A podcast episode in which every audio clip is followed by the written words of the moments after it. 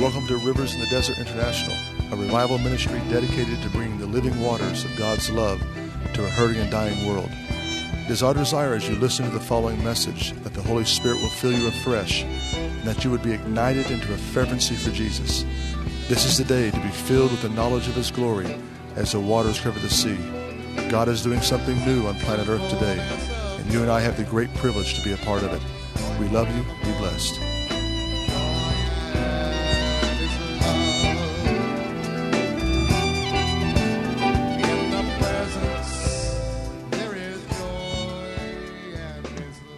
I'm having culture shock coming back to America.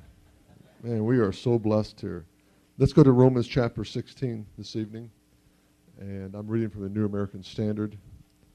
I'm ready to go. How about you guys? And um, I feel that the Lord really downloaded during worship a, a, a now message for you, something I've not preached on before in its entirety, but p- bits and pieces over the years. So you probably want to get a pen and paper out. Hallelujah. And give me the tape later. I want to hear it again. Because it's, something, it's a real now word. Glory to God. And I greet those I haven't seen in a while. Hallelujah. And those that email us, thank you for praying for us. Hallelujah. There is incredible things happening in Israel. I have never been involved in something so wild, so extreme, yet so holy. Hallelujah. And I'll get, we'll show a little video of little things tonight, and then tomorrow I'll show you some more. Um, Lord, I just pray that you put together the pieces of this puzzle, what your people are going through here in the micro sense of their own context of their lives here in California, but also the macro, hallelujah, the big scale of what you're doing worldwide in this hour. Let us draw strength from your word. Let us be infused with fresh dunamis power by your spirit, that we can not be a casualty, hallelujah, but we can be those rescue boats fitted out to help those that are drowning in the sea of fear right now. In the mighty name of Jesus. We thank you for your angelic presence of your angels that are here tonight. We do not concentrate on them. We don't even concentrate on the miracles that will happen and the healings. We concentrate on you. We focus on you and what you're speaking to us. Let us have ears to hear what you're saying in this hour. Give us the ability to soften and put in the plow bait and break up the fallow, fallow ground in our hearts this weekend, Father, in the mighty name of Yeshua. Amen. Romans chapter sixteen and verse seventeen. Very, very powerful. Now I urge you, brethren, to keep your eye on those who cause dissensions and hindrances contrary to the teachings which you have learned, and turn away from them. So the first sign of demonic activity that goes on is strife and division. And we are in an hour of darkness. And it's in this hour of darkness that we're going to rise and shine. Hallelujah, Isaiah sixty. But we have to refocus and recalibrate what's happening in the earth right now. And uh, we are being, many Christians are losing their faith. I mean, my inbox is filled with thousands of emails of people just feel like they're, they can't hang on anymore. And I'm like, man, you guys were worshiping God a year ago. On fire, what's happened? Just because Obama, some secret Muslim, becomes president and the financial situation, and maybe you lose a house or something, I mean, and you're giving it up? Didn't the Bible say, you know, you'll have tribulation? Didn't Paul say there'll be perilous times in the last days? Didn't he say everything that can be shaken will be shaken, the writer of Hebrews? So what's the big deal? The worst thing could happen, we all die and go to heaven. I mean, you lose your house and you You have to sleep in a cardboard box under the under the freeway and goes just below zero one night, and you die of hypothermia and go to heaven. Praise God. Hallelujah. So we have to focus on what is our enemy right now, and it's the terror of the night. It's a dark hour right now. And part of that darkness is God's sent. I, I just, I'm going to shake up your theology right now before we go any further. Um, and I'll try not to be long, okay? I just want to get this all together. And if I'm pausing in my speaking, it's because I'm getting some more downloads from Abba. I have a lot to share with you guys. It's really exciting what's going on. Um, you have to look back and see that God does something new out of the darkness. In Genesis chapter one, darkness covered the earth. Hebrew, it's tohu vavohu. It means absolute nothingness, wasteland. And out of that, God said, let there be light. And the whole thing, creation, began out of that darkness. God allows his people to go through a wilderness, dry, desert experience because in the desert, he creates something new. Yeah, so we don't get the glory for it. We don't, you know, get accolades for it. He himself gets the glory. And um, last year, last September, a friend of mine from New York City, which is the largest Jewish population outside of Israel, called me in Israel. It was the uh, Feast of Trumpets, hallelujah, was beginning. Uh, Rosh Hashanah, the beginning of the days of awe on the biblical calendar. And he says, I thought we need to blow the shofar because I feel like this election is going to go the way that most most of the people in the Christian coalition don't want it to go. And I said, okay, let's blow the shofar. Let's pray. So we began to pray. I'm in Israel. He's in New York City. And as I blow the shofar and pray with him, I see a dome of darkness descending upon the earth. And I just described to you what I saw. It's like I saw like a um, like an IMAX old vision of, you know, the satellite um, space Hubble, you know, pictures of Earth suspended. And then I saw like this darkness come upon the earth. And it lasted for two or three years, maybe more.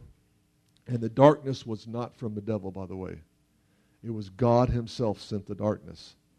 And the reason God sent the darkness was to cause men to fear him once again.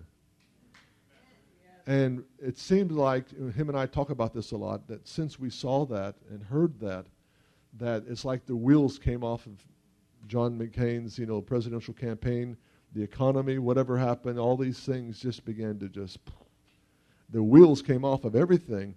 And the scriptures that came to me was, number one, God sent darkness on Egypt. We give the glory too much to the devil. He's not omniscient. And second, it says in Isaiah forty-five, I am the Lord who creates light and darkness. That's one of those scriptures that we don't want to hear today. I create good and evil. And we're not going to try to go down that path and understand those mysteries right now, okay? But God sent the darkness. And the reason God sent darkness upon our culture in this hour is to cause men to fear him once again. And we are in a dark hour, brothers and sisters. And this is the time for us to rejoice. Hallelujah. Because we're being prepped for something great. Yeah, our comfort zones are being infringed upon. Big deal. Hallelujah. And so I just want to let you know that God has sent a shaking upon planet Earth right now. And he's looking for those who are not timid and have a bomb shelter mentality. He's looking for those that are warriors in this hour. Rambos and Ramboettes. Glory to God. And if you read through the Bible, God does things in dark hours, like Daniel in a lion's den. Jesus says, the power of darkness, it's yours. The prince of darkness is coming. He has nothing in me. And all the disciples fled and thought that was it. You know, the ministry's over. We're going back to fishing, not knowing that the greatest resurrection ever, hallelujah, the greatest miracle for all of humanity was about to happen in the hour of darkness. So when you see the darkness, lift up your head, rejoice, hallelujah. Our liberation, our redemption draws nigh, amen? Glory to God. And we need to encourage one another in this hour. You say, well, why, what authority are you talking about? Well, I'm nobody, hallelujah. But I live on the Green Line. I live in the valley of the shadow of darkness. I live at the gate where all the terrorists, the demonized, the most demonized serial killers on planet Earth today are trying to bust through and kill innocent civilians. I live right there. And so we're dealing with demon-possessed Muslims, okay, that are bloodthirsty. And uh, every night, hallelujah, we're doing operations. Glory to God. Hallelujah. And so I know something the last two years about being in the terrors of the darkness. And so tonight's message is going to be about how to thrive in the darkness. Glory to God. Now, I don't know if you've all experienced this. I experienced this when I first got saved, that um, after I got flushed of whatever was living in me, B C, before Christ, hallelujah, that those things come back once the house is swept, amen? And I used to have terrors in the night. You know, I used to have like these hands grab my throat at night, and I would scream out, "Jesus, help me!" And I heard him once say to me, "I've given you the power, now use it. In Jesus' name." It would go. Never came back, some of those things. But, you know, kids are tormented by dreams. Uh, people are tormented by darkness. People are afraid to sleep in the dark. Come on, hold on. There, we can go on and on here. Why? Because the prince of darkness is still alive. And he's wanting to uh, get in your mind and play games with you. You're going to have to learn how to thrive in the darkness. When you Jesus was water baptized, what happened? What was the first thing he went and did? Went and do miracles? And who took him into the desert? Did you know the Greek word is the same Greek word to cast out demons? It doesn't, in Mark, it doesn't say Jesus was led by the Spirit to be tested, you know. He was driven. It's ikbalo. It's the same word we get the word to throw a ball. It's the same word, in my name you shall drive out, cast out demons. It's the same word. He was driven out of the first river meeting at, the, at John the Baptist, okay? And he was driven into the midbar, into the desert. When you come to Israel, I want to show you this place. It's awesome. Hallelujah. And there he had to take on the wild beast. Now, there is a realm, I don't know, I'm going to get into it because I'm not here to glorify the, the enemy. But there definitely is a realm of fallen um, powers, whether it be angelic or demons. We don't know all these things, but there is the Nephilim, the fallen ones. We can read about that in Genesis six, okay? They gave birth to a race of giants, okay? We know that there's, um, in the book of Jude, it talks about angels in chains of darkness. We know that there's these false prophets, these clouds without water that are in our midst right now, that are like reefs, okay, in our love feast. You know what I'm saying? And you don't want to drive a boat over a reef. It'll pull out the bottom of your boat, right? And so there is these there is these wandering stars of darkness that are among us in this hour, and we need to learn how to do war and not be unsuspecting. Am I making my point, okay?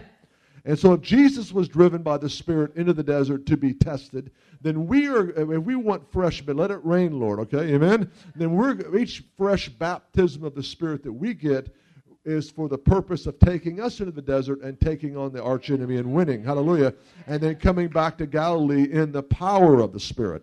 So most people want the power, okay, but they don't want the baptism of, of dealing with the terrors of night in the desert. So once you get comfortable with the testing, hallelujah, you'll enjoy, hallelujah. You'll be like Pablo's dog drooling, hallelujah, next time you get a baptism in church of, of fresh anointing, because you know you're going to take on the enemy and win this week, hallelujah. I'm not crazy living in Israel. I'm, I'm fine. But, you know, we're in church to get maintenance, to get our oil, you know, oil change, you know. Out there is the excitement. Glory to God. Out there is the greater one comes alive inside of us. And I want to encourage you. I'm nobody, and uh, but I know somebody. Hallelujah. And God told us to go to Israel, and I was petrified with fear. Because I knew in my spirit that we were going to be camping out right there where nobody wants to hang out. No man's land. And um, hopefully a chance to share some of these things with you, which I can't share in the emails because of the security restrictions. Anyway, verse seventeen. Lord, help me read these things. Lord. Now I urge you, brethren, keep your eyes on those who cause dissensions and hindrances. So we know that in James it says that all demonic works, the wisdom that's not from above, the wisdom of this earth is selfishness, strife, envy, okay? So wherever there is envy, strife, arguments, contention, that is the seedbed for Satan looking to bring darkness into your life, into your family's life, okay?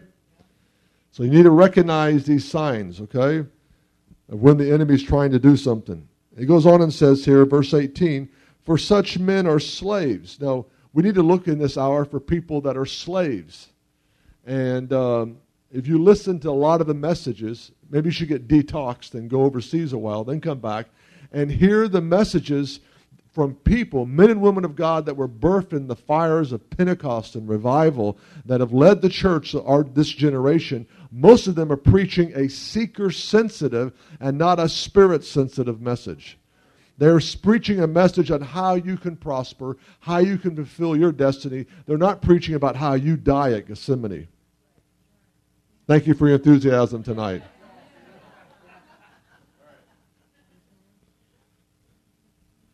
They're preaching a message to make you, us comfortable. They're not preaching a warrior message.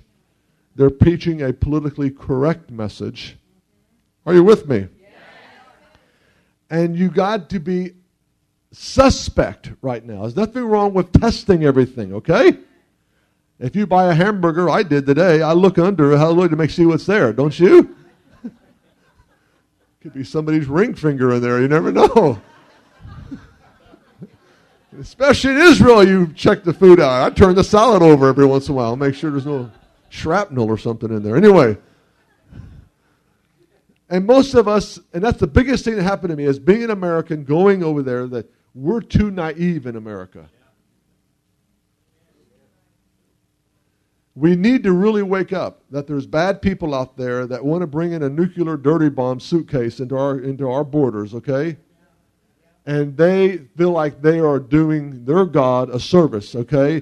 And we just got the report this week that um, uh, Abbas, who's the Palestinian so-called prime minister who has been making, feigning, making moves of peace with the government, has recently come out and said, we have one thousand suicide bombers ready to strike in Jerusalem.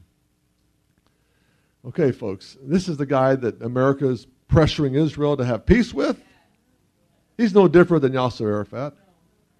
And my friends in the unit that I am with are working full-time away from their families right now in the West Bank, going on the offensive to search out these terrorists right now. Not waiting for them to strike again and blow up a bus or walk into a cafe, okay? Are you with me, folks? We cannot be naive in this hour. We have to be wise as serpents and harmless as doves. And the first place that we cannot be naive is people that bring divisions, people that bring strife, people that bring... Um, a teaching that is contrary to the Word of God. And we've been talking about that. Hallelujah. We talk about that on the phone. We, we've been in fellowship, and we talk about these. What's happening at, in the church right now is crazy. People seeing angels and call it E M A. Right away, that should be suspect. E M A, you know what E M A is in Hebrew? Mother. And last time I read, all the angels had male names and Hebrew names. What? Some angel called Mother came to me?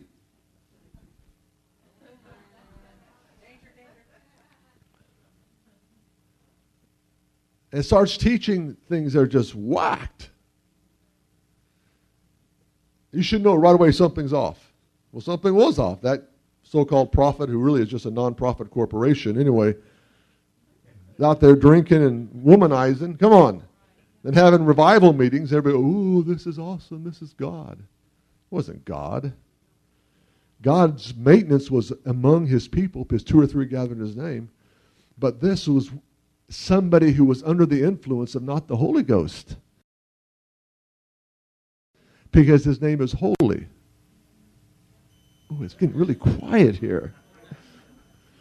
Brother, how do I know if it's God or an angel of light? Real simple. Moving right along. I could stay there for a while, but we need to keep moving on. But there's smooth and flattering speech. You listen to the preachers today, man, most of it is just smooth because they want your money. To deceive the hearts of the unsuspecting. Brothers and sisters, look at your neighbor and say, I'm not going to be unsuspecting.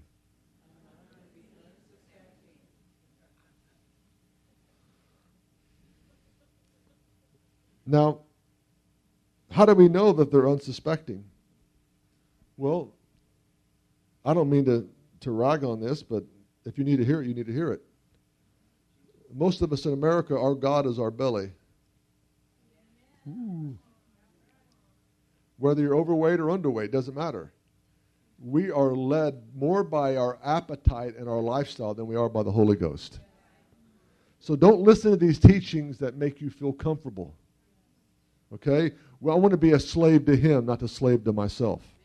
Paul says, I buffet my body. I bruise it.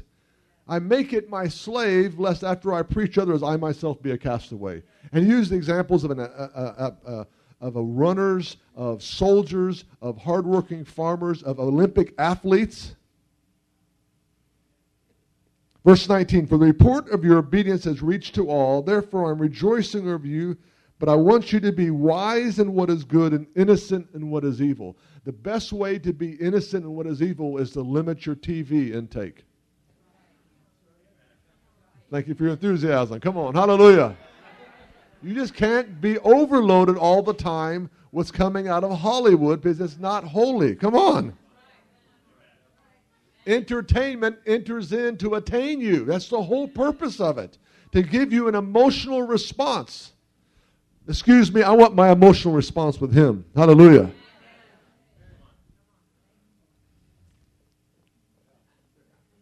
Trying to help you tonight. I smell some brake pads burning here. Take your feet off the brakes.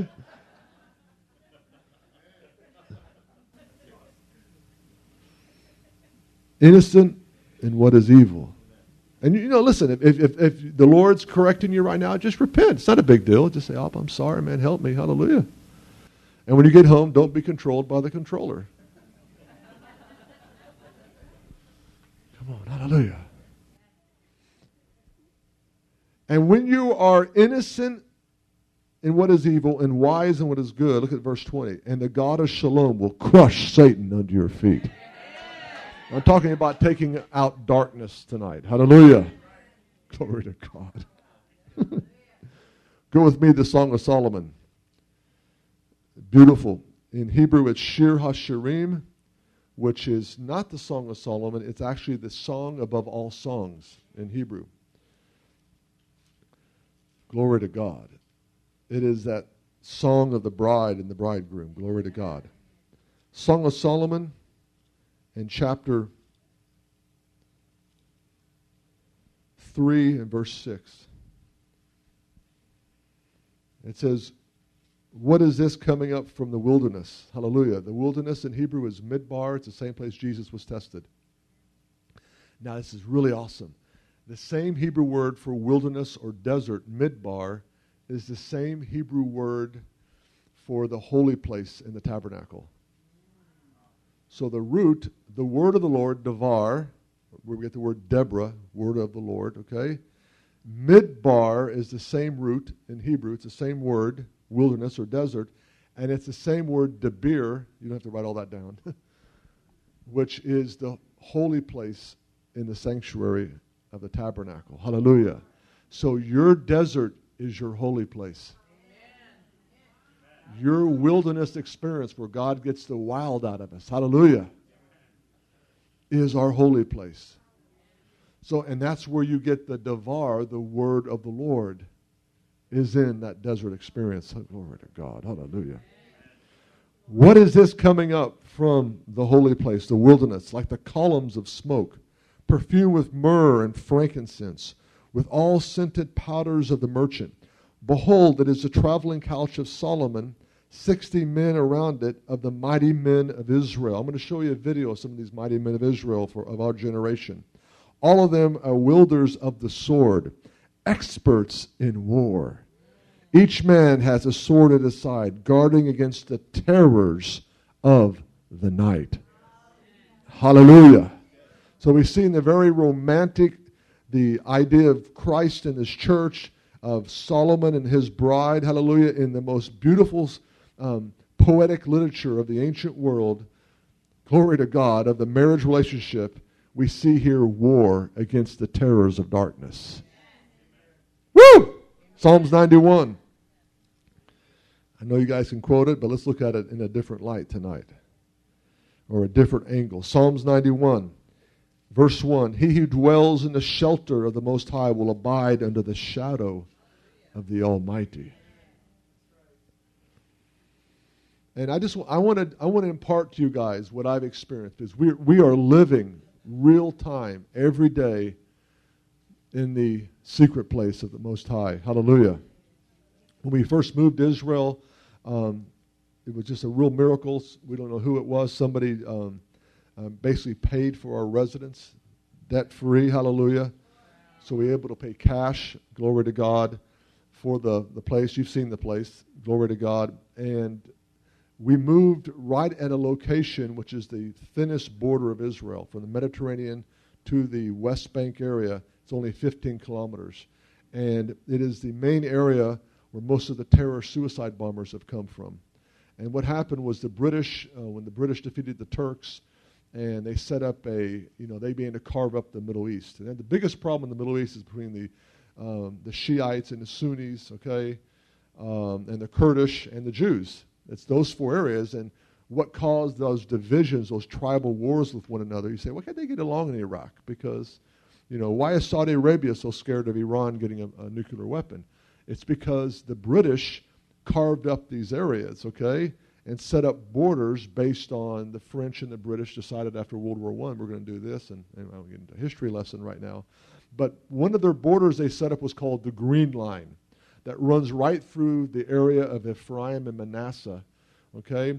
And it's an area that is not based on geography but based on all the Arabs that live in this area, which is the West Bank, which actually is Judea and Samaria, okay? So why, you say, why so many Arabs live in, in holy sites? It's because that's what Islam does. It comes in to wipe out all remembrance of Christianity or Judaism. So you can see that most of the sites in Israel that we read the Bible about are occupied by Muslims. Okay? And that's what they want to do in America, too. And they'll wait one hundred years if they have to to do it.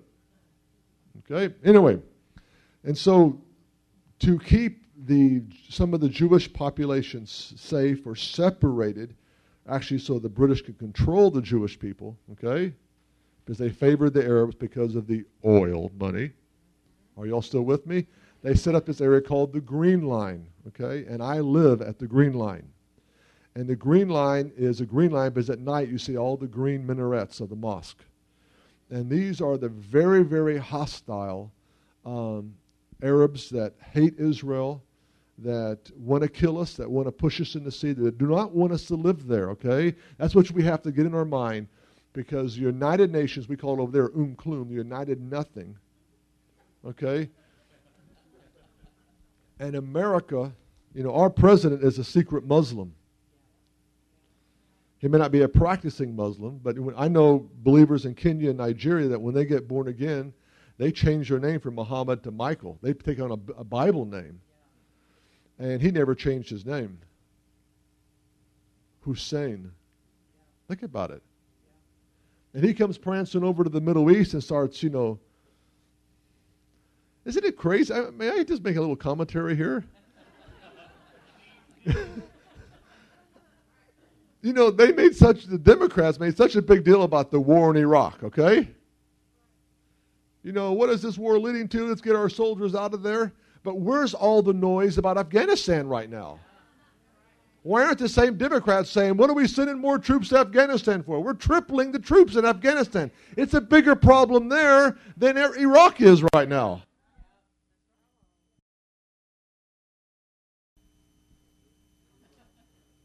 Two-faced hypocrites. So what I'm trying to get is this.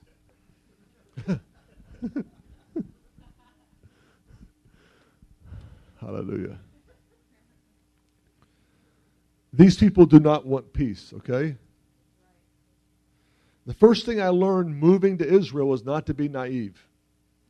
The builder of the house looked at me and says, Scott, I want you to be really awake, okay, because you live very close to a lot of Arab villages here, and the Arabs can be your friend for fifteen years, but you never know when they'll turn on you.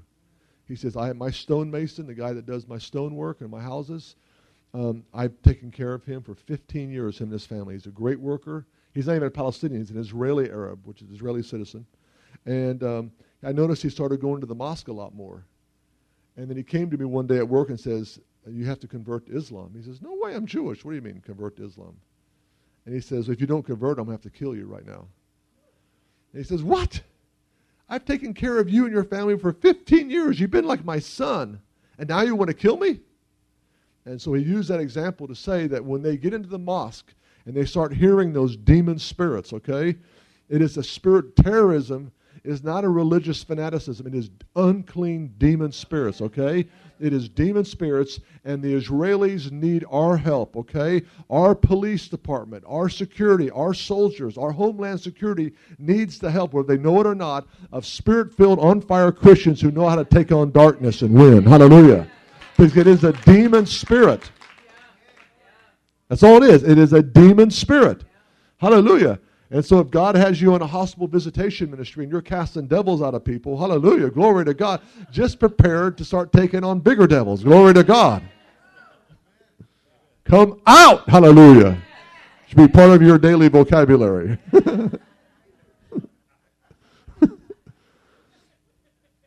Oh, hallelujah. Don't trust them. And I've seen it. You can't trust them. And they're good people, but they, that spirit gets inside of them. That's it. And that is the problem. It's a spiritual battle in the Middle East right now. Anyway, so I noticed at night that the Israelis where we live were terrified of fear when we first moved there. Why? It's because at night comes the roving bands of the Bedouins who steal cars and break into houses. And in Israel, there's a law that you cannot shoot somebody if they come in your house. You'll go to prison. So that gives more strength to these criminals. And the Israelis, had, it was going on so bad, this problem of cars being stolen, houses broken into. They said, well, listen, my car's stolen. Actually, we leave our car on the street and leave the window open because I want it stolen so I can get a new car. I said, what, are you crazy? I mean, don't you, yeah, well, the insurance is going to buy you a new car, but you... you're going to have to pay that later at higher rates. So, no, that's okay. I, I like these new cars. It's like stupidity. And I said, it's wrong what you're doing. So I called a friend of mine who C I A, used to work for the C I A, who does security stuff. And I brought him over and I says, I want you to fit out this house here with uh, all the cameras you can, the real nice security cameras. And uh, we're going to start monitoring the neighborhood. And so all the neighbors started getting really excited. Hallelujah. Because we put up sixteen cameras, infrared. Hallelujah. We can read license plates from five hundred meters away. Glory to God. And suddenly all the car theft ended in our neighborhood. And I could feel during Ramadan, okay, when the demons get really riled up within the natives, okay, that you could feel the darkness of these people coming through the neighborhood. And um, I just refuse to sit there and live in this darkness. Come on, folks. Live in secure. Live in a place of fear. And our job is to bring deliverance to people. Come on, hallelujah. And the Israelis know how to fight. They know how to defend themselves, but they don't know how to take on this lower form of terrorism, which was car thieves and whatever and whatever. I heard somebody's house was broken in here recently. Okay, somebody told me. I mean, you told me. Okay, and you feel, you know, if that happened, you know what I'm saying? Don't let the enemy get into your head about it. What happens, listen, what happens in martial law if something breaks out here? Have you ever thought about that? What happens if food shortage or something? I'm not saying it's going to happen, but people can turn like animals. We have, we cannot fear this realm. We have to be able to conquer it. Hallelujah. Glory to God. How many people have been tormented by fear lately? Come on. Or you, put it this way. You've been encountering more fear than you're used to. This message is for you. Glory to God. Hallelujah. So we began to take on this whole th- arena of fear. And it was during this time I had two options. Get, to get a fifty caliber sniper rifle and, and s- not sleep at night on top of my roof, okay?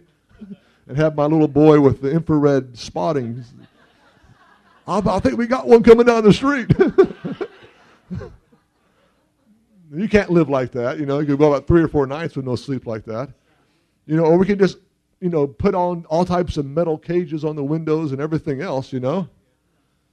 Or we can decide to go after this thing. Hallelujah. So we decided to go after this thing. Glory to God. And it was one of the greatest lessons. And it was in this environment that I met a a, um, a commando, a commander of a very ultra ultra, kind of like a Delta Force unit. Hallelujah. And uh, we became very good friends. And I began to tell him that, listen, I'm blowing the shofar that these terrorists, this low-grade terrorist, will be captured. And he told me about a place where they steal the cars and bring them across the Green Line. Even the Israeli police won't go in there because they're afraid to be shot at. okay, and that the West Bank is controlled by Arab gangs. They're the ones that bring in the drugs and the prostitutes to destabilize Israel. Think about it. Yeah. And so I said, let's pray that we catch catch these people. And so I found out a couple weeks later, he says, we caught him. He says, we were chasing a terrorist. Now listen, to, I'm going to share some things with you that may, you know, whatever. But I asked him, well, how do you know, a ter- how do you find a terrorist?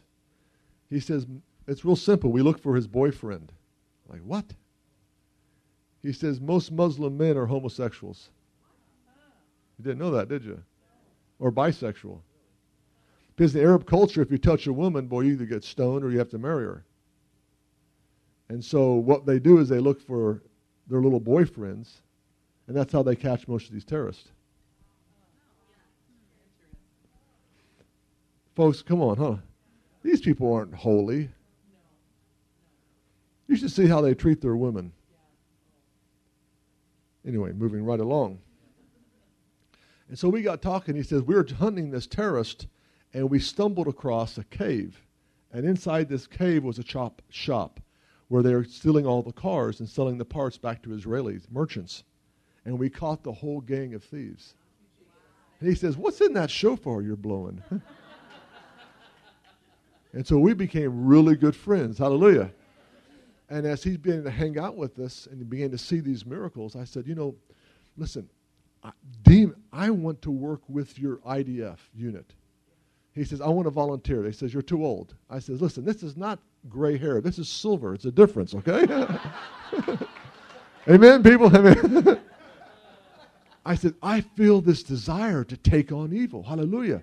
Through the blood of Jesus, you know, we can cast out devils. He goes, yeah, yeah, I, yeah, okay, well, what are we going to do? I says, well, let me join the unit.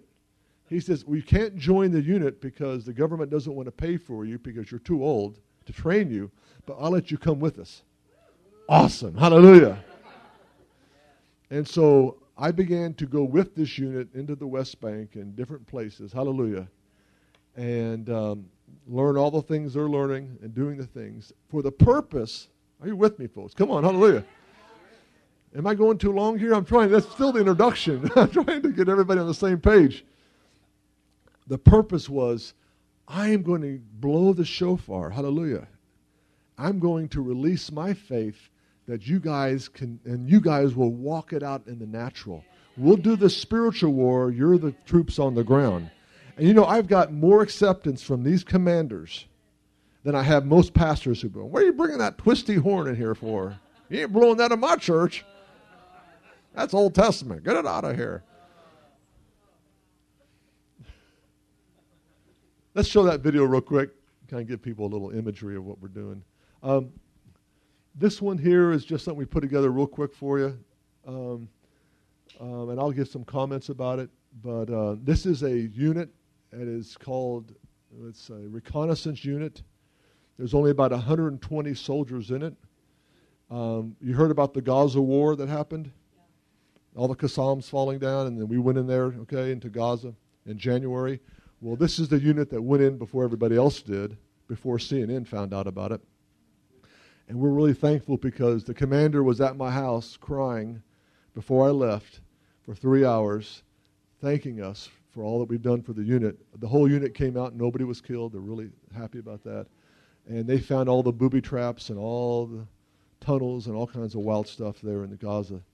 So the Lord has opened the door for us to become personal friends with the commanders of some of the most elite units in the Israeli army. Hallelujah. And it's total God. I can't write about it. I can't talk about it. I can talk about it a little bit right now. All those images, the commander released them. Uh, those that base you saw, that people don't take pictures of it. So we have incredible favor, okay? And I was walking through there one night with them, and, and um, you know, I'm like their big brother, like an uncle, you know, hanging out with them.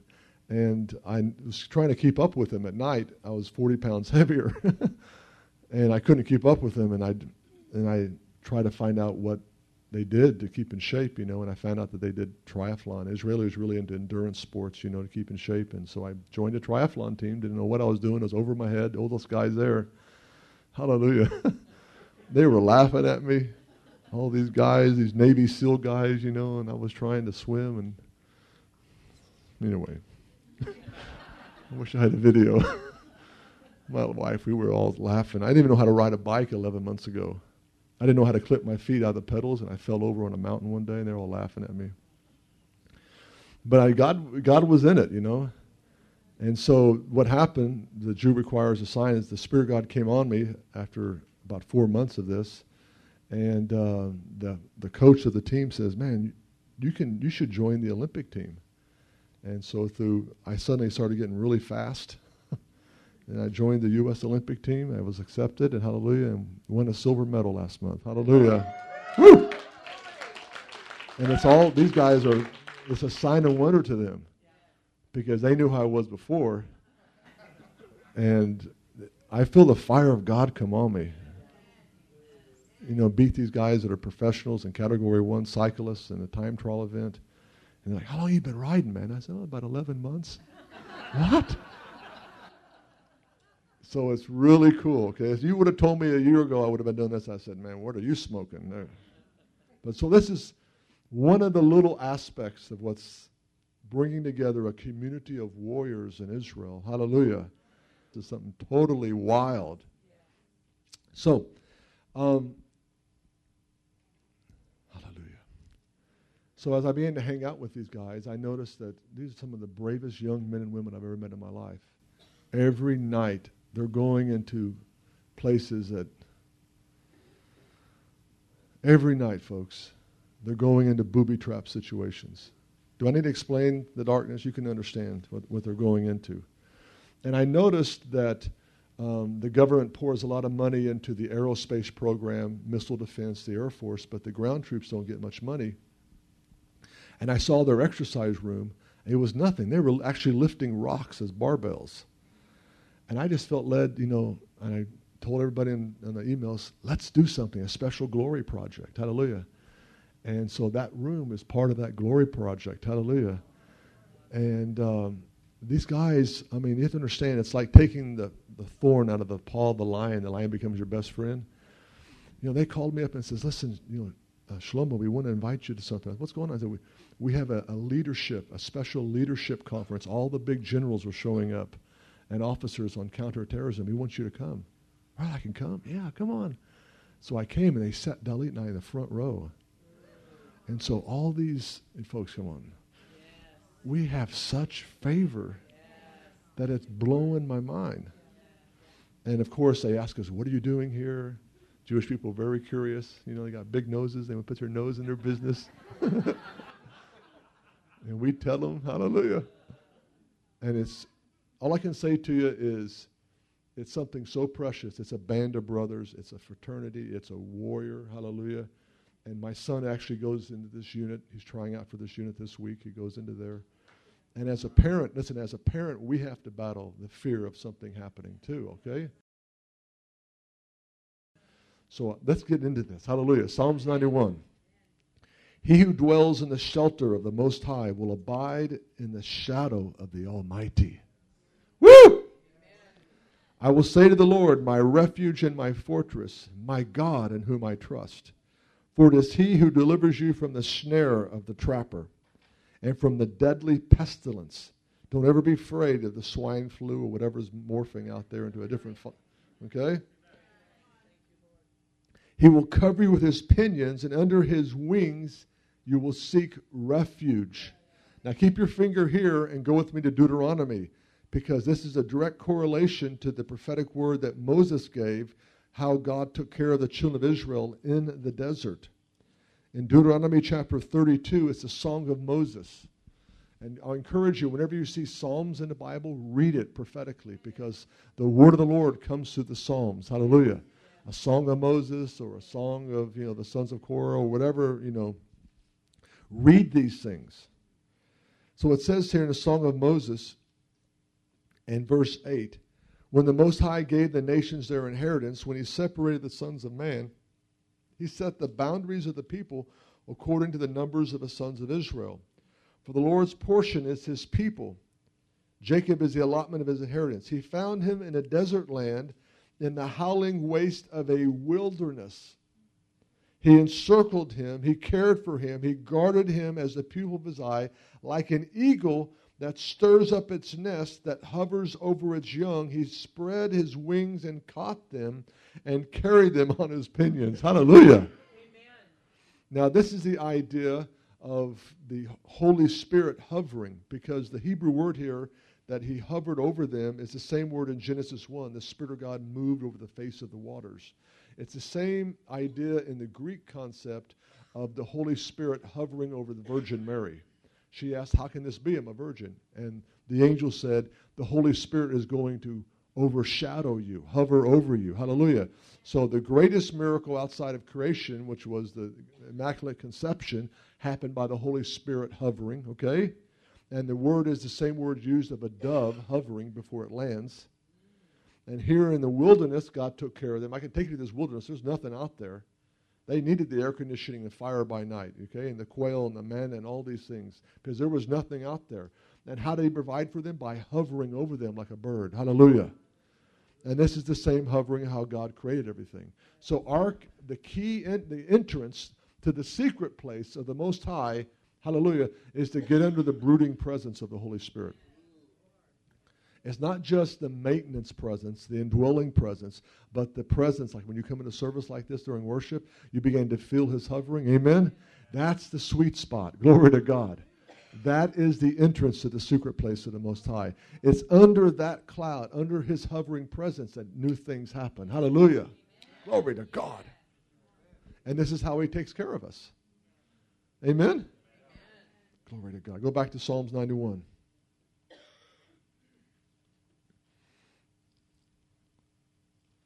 So you can walk through the valley of the shadow of death. You can walk into situations like, now I wouldn't be doing this stuff. Okay, I have five kids. I got responsibilities. I wouldn't be doing out there trying to play G I Joe or something. Come on. I'm not having a midlife crisis or something, or I can't go hunting there because it's against the law, so we go hunt terrorists. I mean, come on. I feel the fire of God Amen. To take out the nest of evil. Hallelujah. Glory to God. And but in that place, I'm human just like you are. I come up, brush up against death. I brush up against situations that makes your hair crawl, okay? I go into really spooky situations. We go through houses like that. You don't know if some Palestinians are going to throw a Frigidaire on top of your head or a cinder block, okay, or hot boiling oil or release a, a wild dog, on a pit bull on you or something. You, I mean, come on. You don't know if you're going to a booby trap situation. And so you're facing all the time this fear, and people get scratched. People lose it. People go into um, situations. They get angry easy. They get irritated. They get um, uh, they want to tuck tail and run, okay? Most Israeli kids don't want to be in the army right now because they see that the political leaders are not like the leaders we used to have. They're too scared by what America's saying to them. You know, the Israeli army is not what it used to be. But there is mighty men of God, David's warriors like these guys, hallelujah, these small units, glory to God, that are really holding the fabric of the, of the, of the country together. And when we go into situations like this, what gives me the strength is they love hanging out with me. It's like, man, you're fearless, if they only knew. But what I draw upon is the hovering presence of God, hallelujah. Well, I get into a situation, holy, holy, holy Lord. And, and when his, his presence begins to come, hallelujah. Yeah. Then you're like, yes, hallelujah. Now, I don't know if you told your wife this, but we took him to the Gaza Strip, okay? Sleep with her. And uh, you guys didn't really know where you were. I didn't want to tell you, really. But just the kilometer over there was all of the demon-possessed, okay, that are shooting these Qassam missiles at everybody. And we went there to help uh, fold up this big flag. We should show the video tomorrow night. And uh, and if you notice, there was no military there because there was a terror alert, and all the military that was supposed to help us fold up the biggest Israeli flag in the world uh, were hiding in the bomb shelters, except for Rivers and Desert and our little group, hallelujah. But as we began to pray and blow the shofar, hallelujah, the soldiers came out of the bunkers, by the way, when they heard the shofar. And also, you began to feel angels, you know, you began to prophesy and pray into that situation. And it, not knowing when we were doing that, we were under the presence of God, you know what I'm saying? Yes. But if we really knew what we were doing, we probably would have got paralyzed in fear. But we're under the presence of God. Come on, folks. Hallelujah. Yes. Woo! The weak become strong in His presence. Yes. And then suddenly, an hour later, the number one Hamas bomb maker blew himself up accidentally. And the Hamas got so mad, they sent the largest mortar and rocket attack in one day on our position. Over fifty mortars and rockets fell where we were. And we're all on the way to the restaurant to eat, you know. It's like, okay, let's go have a fellowship meal. Another day of church, here we go. Come on, folks. Hallelujah. You see, you got to be people of, the, of His presence. Yes. And you can't always rely on yesterday's C D worship music. Right. You can't rely on your iPod, okay? You, what about live? Yeah. Yeah. What about real-time worship? Yeah. What about pulling over your car? Hallelujah. Hallelujah! That's what you got that sunroof for. Hallelujah.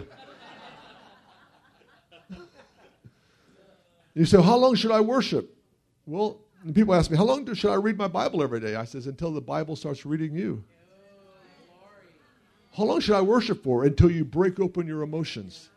Now, those that are Latino background or Italian or Spanish, okay, they're they're built a little different, okay? They have a little different transmission. They get more emotional than most of the other folks in America, okay? We've got to break open our emotions. And that's what Psalms ninety-one says. Let's go there. It says in verse three, He'll deliver you from the snare of the trapper, the deadly pestilence. He'll cover you with His pinions. Under His wings you'll seek refuge. Okay, we talked about that already. His faithfulness is a shield and bulwark. You'll not be afraid of terror by night. The reason most people do not want to come to Israel because they're petrified by the Clinton News Network. Excuse me, uh, C N N. And you watch the images, you think there's war breaking out there. It is so safe. I let my kids take the bus and taxi at night. It's a different culture than it is here, okay? But I watched, come on, I watched one of the commanders here. They were doing, um, Jewish people were so entrepreneurial, so exciting. They heard on the news, okay, and they know from the Red Sea that there's all these Somali pilots trying to take over the ships, you know. You heard about those Somali pilots, you know. And they said, hey, well, listen, let's do a course on uh, counter pirates. So one of my buddies, he got these different, all these people from Europe together that work on these boats and did a security training institute. They found an old boat in the Haifa Bay and set it up as though they were experts, you know. They knew all about this, you know. They really winged it, I tell you. But they took their counterterrorism they learned on land and just applied it to the ship, okay? And then C N N and Fox News and all these people heard about it, and they didn't have a story. Oh, that's that. Is that the video? I guess we could watch it in a little bit if you want. It's Friday night. You just, okay, wait, before we show, let me just finish the story. Oh, hallelujah. Help me, Lord. I think I'm just going all over the place tonight. So C N N gets there and Fox News. I like Fox News, okay? However, what I saw, there was no news that day. So they made a story. And I watched the C N N executive and the producer, and I watched the Fox producer, and I said, you guys are the scribes Jesus talked about. You are the most demon-possessed people I've ever met in my life. And they took a little simple training. They took people from Switzerland and Hungary and Russia that work as, you know, on these boats security and trained them how to keep terrorists off. And it's not a big deal security, but C N N and these producers made it seem like some big thing was happening in Israel. They took no story and made a story. And then friends of mine in America called and said, Shlomo, you were on that ship. Yeah, we saw that news broadcast, that live broadcast on the ship on Fox News. I says, it wasn't anything what you heard. Hyperbole. You know what that is? Exaggeration. Don't believe what you see on the news, folks, even if it's Fox News. The little foxes spoil the vine. Come on. They need that advertising dollars. They need the viewership. And, oh, something's happening in Israel. Live, I'm in Israel. We're on a, a ship, and we got Somali pirates here. Come on, there was no Somali pirates.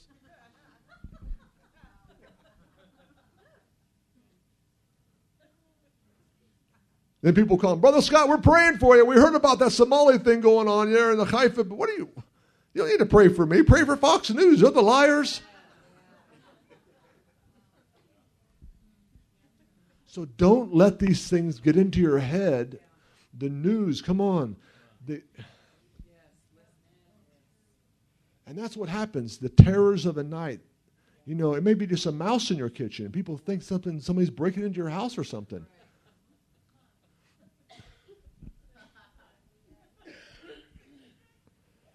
You'll not be afraid of the terror by night.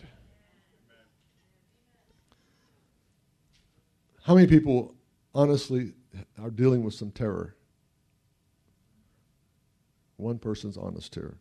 Anybody else? Come on, folks. Maybe it's about your children. Maybe it's about your job. Maybe it's about the squirrels in your yard undermining your trees. Maybe it's about the unknown. Maybe you look in the mirror and you can't stop the aging process. That scares a lot of people. Come on, folks. We're going to have to deal with fear, and we're going to be people that are those that are fearless. Hallelujah.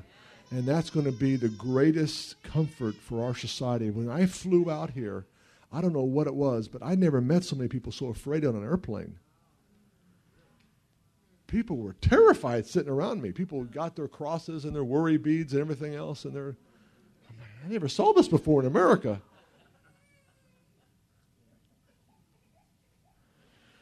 The terror by night. Or you'll not be afraid of the arrow or the missiles that fly by the day. Let's show you that missile situation. Hallelujah. Verse six. Of the pestilence that stalks in darkness, or the destruction that lays waste at noon. A thousand may fall at your side and ten thousand at your right hand, but it shall not approach you. But you only look on with your eyes and see the recompense of the wicked. For you have made the Lord my refuge, even the Most High, your dwelling place.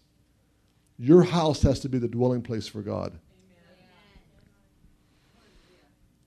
You know, it's funny, I walk in some preachers' homes over the, over the years, and I, I'm amazed how many videos and stuff they have that they would never show in church. But they, oh yeah, they play, do this, and let their kids play it and all this stuff. And this. Anyway, no evil will befall you or any plague will come nigh your tent. Since I've been living this lifestyle of being innocent in what is evil, I'm walking in divine health, folks. Think about it. If you're, if you're suffering some things and you haven't got a victory over it, you've had lots of olive oil put on your head, and a lot of people pray for you, okay, and you have a medical situation, look at your intake of evil. Look at your intake of entertainment. You say, well, what should I watch? If you can't watch it in church right now, you shouldn't watch it at twelve o'clock at night at home. That's it. It's the bottom line. You can get mad at me, but I'm trying to help you. Hallelujah. It feels good to be healthy. Hallelujah. Whoa, glory to God. Saves a lot of money, too. Verse eleven. He'll give his angels charge concerning you. Oh, did you find it? Did you find the Gaza Strip? Um, go to uh, um, counterterrorism. There you go. Uh, scroll down a little bit.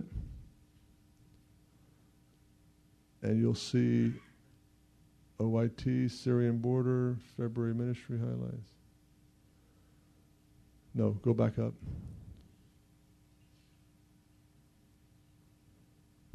Um, what? No, a little higher. Try um,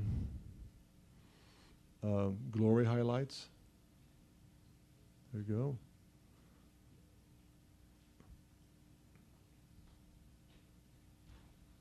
Um, just keep looking through there. When you find the Gaza Strip, just signal me. Just keep opening up those files until you find it. Okay? Verse eleven. For he will give his angels charge concerning to guard you in all your ways. They will bear you up in their hands, lest you strike your foot against a stone. You'll tread upon the lion and the cobra. The young lion, the serpent, you will trample down. Amen. Because he has loved me, I want you to underline the word love here. This is the variable. To receive the Psalms ninety-one protection we're talking about tonight is based on this Hebrew word of love. And it's a di- it's only used three times in the Bible. It's a very rare Hebrew word. I'm going to break it open for you in just a moment. Therefore, because he has loved me with this rare Hebrew word for love, therefore I will deliver him. I will set him or her securely on high because he has known my name. He will call upon me, and I will answer him. I will be with him in trouble. I will rescue him, honor him with long life. Woo! I will satisfy him and show him my salvation. In Hebrew, it's I'll show him my Yeshua. Glory to God. Now, verse fourteen, let's just open this up. The key to being in this place where you do not fear the terrors of the night and all the other multiple fears that fall under that. Because you know what the last enemy is, don't you? Hebrews chapter two says the last enemy is the fear of death. So the last enemy is the fear of death. So all other fear, fear of finances, fear of this, fear of that, is comes from the taproot of the fear of death. So if you're not afraid to die, hallelujah, then you can control everything else that grows out of that. And so how do you overcome that fear? It says in First John chapter four, perfect love drives out all fear. There's that Greek word again, to kick out, to throw, to drive out devils. It's the same word. Perfect love. When you know how much you are loved, hallelujah, it reciprocates love. When you know how much he loves you, it creates a response of love in you toward him. And it, that's, it's that reciprocal response of, because he has loved me, it's what casts out that fear. Hallelujah. And cast out, which is actually the fear of death, which is the last enemy, chapter two of Hebrews. But let's let's open up this word. It's really a beautiful word, and we're going to pray for you. Because he has loved me, therefore I will deliver him. Hallelujah. Well, just because I'm a Christian already, why doesn't God deliver me? Or why does bad things happen to Christians? I don't know. Ask God. But no, I don't have bad things happening to me. But I'm not basing my theology on what I experience. I'm basing it on the Word of God. Hallelujah. And all I know is that we are in a hot spot. Hallelujah. We are, we are in a place that is very, very dangerous, that even troops are afraid to go into, okay, unless they have air support. Okay, they usually send dogs in with cameras on their back, this unit, because of what's in these areas. Hallelujah. And we pull up in our Hummer, hallelujah, doing shofar drive-bys, glory to God, and they just love it. Because God gives us these words of knowledge where the terrorists are or where these things are about to happen. Hallelujah. And we're having the greatest day, more Jewish people open now, hallelujah, than I can ever imagine. Why? It's because we decided to take on the taproot of the fear of death. And the fear of death is what traumatizes Jewish people right now because of the Holocaust. Okay, the Jewish nation was born out of the ashes of the Holocaust. You see the Holocaust survivors there. You know, they're traumatized. The numbers on their arm, they're traumatized by the riddle of why did God allow the Holocaust? Jewish people, and they say, well, where, where is your God? I mean, why do you allow six million to die in the Holocaust? And you just say, which Holocaust? Well, in Germany, Poland. Oh. How about um, seventy A D? Over a million Jewish people were killed by the Romans. What about five eighty-seven? The Babylonians destroyed Jerusalem. Uh, seven twenty-one, Samaria, uh, Syria destroyed Samaritans. How about all the babies thrown in the river, Egypt, uh, River Nile during Moses' time? Um, what about the Spanish Inquisition? What about the pogroms? Which Holocaust are you talking about? Then if they're open about that moment, then you can take in Deuteronomy and says, well, if you do not love me, then I will cause your enemies to rise up and Holocaust you. So there is a conditional thing here. Why? Is there a different God in the Old Testament than there is in the New Testament? No. Is he bound by different covenants? No. When he says, I have chosen you of all the peoples of the earth to be my special treasure, I entered into covenant with you, okay? I entered into, in, in the desert, into matrimony with you, and you went whoring after the other gods. And I sent my prophets, and I sent my people, and you stoned them and killed them, and I sent my very own son. I have the right to do to you what I promised, which is I am going to pursue you until I kill you and overtake you, until you come back to me.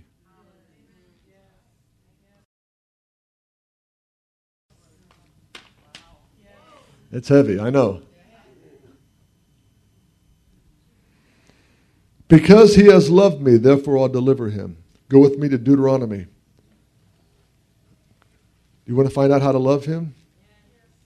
But once you find out this knowledge, you're responsible. Do you want to find it out tonight? Yes. Okay, here we go. Did you find it or not yet? You found it? Okay, we'll show it in just a second. Deuteronomy chapter ten, verse eleven. Then the Lord said to me, arise, proceed on your journey ahead of the people, that they may go in and possess the land which I swore to their fathers to give them. You know, there's promises that God has promised you that have to be possessed. And we're waiting for God to do it. He's waiting for us to rise up and take it. He goes on and says here, verse twelve, and now, Israel, what does the Lord your God require from you but to fear the Lord your God and to walk in all his ways? Now, what is the fear of the Lord? Is it to be afraid of a rattlesnake or afraid of a tornado? And people say, well, it's a reverence. It is a reverence, but that's not the exact translation. The fear of the Lord is the beginning of wisdom. What is the fear of the Lord? You can write this down. Proverbs chapter eight and verse thirteen. The fear of the Lord is to hate evil. Pride, arrogancy, and the froward mouth I hate, says the Lord. So the fear of the Lord is to hate evil. Remember, if we're innocent in what is evil, the God of Shalom shall crush Satan under our feet. I have a lot of joy. You know, it's it's fun to cast out devils. It's fun to take to take terrorists and cast devils out of them and see them become little little puppies and love Israel and have little Israeli flags in their hand where before they want to kill Israelis. And Je- I have to be careful because Jesus says, don't rejoice that the demons are subject to you. Rejoice your names are recorded in heaven. But there is a joy. Hallelujah. The disciples came back with great joy saying, even the demons are subject to us in your name. There's a joy in crushing him under your feet. Hallelujah. The fear of the Lord is to hate evil, folks. You got to hate it. You want to clean your house out? Just go through your house, start throwing away the videos, start going through all your websites, all these things. Clean it up. Unless you want to keep battling shadows and devils. I like to wake up in the morning and the demons go, uh, uh, uh. He's up. Red alert, red alert. Hallelujah, Lord. Oh. Mmm, the na- fresh smell of napalm in the morning. Hallelujah. Ha! Woo!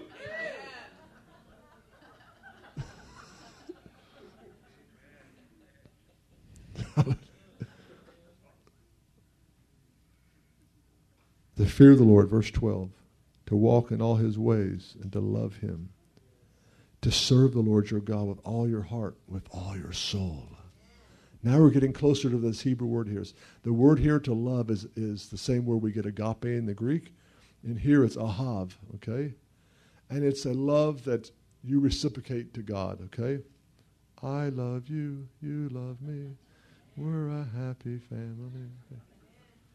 But think about it. If, if the love of God's been shed abroad in our heart by the Holy Spirit, then, and we reciprocate that, it's, it's pretty easy to love him because we're responding to his love.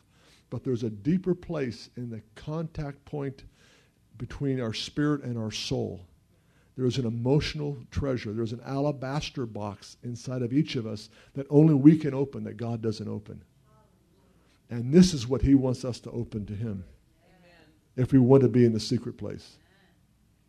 And the Hebrew word here, it's verse thirteen, to keep the Lord's commandments and his statutes, which I'm commanding you today, for your good. Behold, to the Lord your God belongs heaven and the highest heavens and the earth and all that is in it.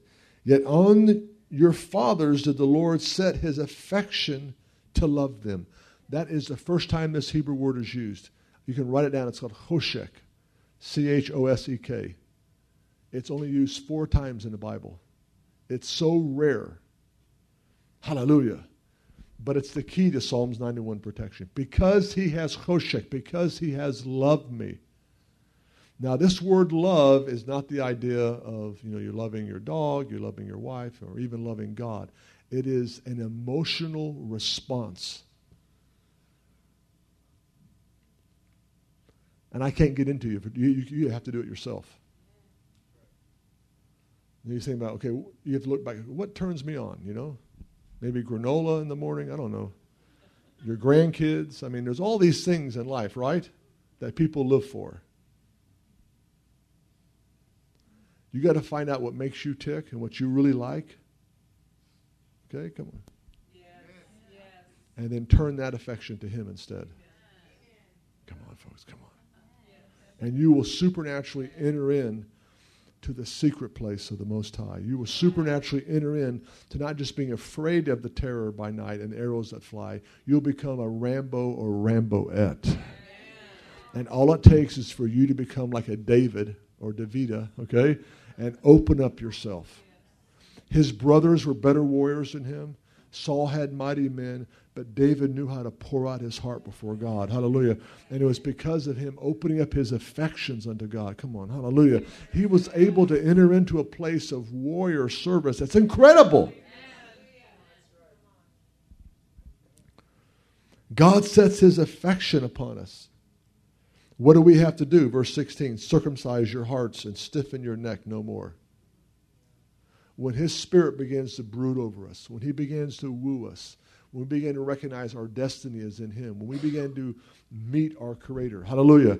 Brad and I were talking last night about when we first got saved in the seventies and eighties and how we, our formative years in the glory, and how Keith Green and some of those different ministries back then, their music, just really affected us. Hallelujah.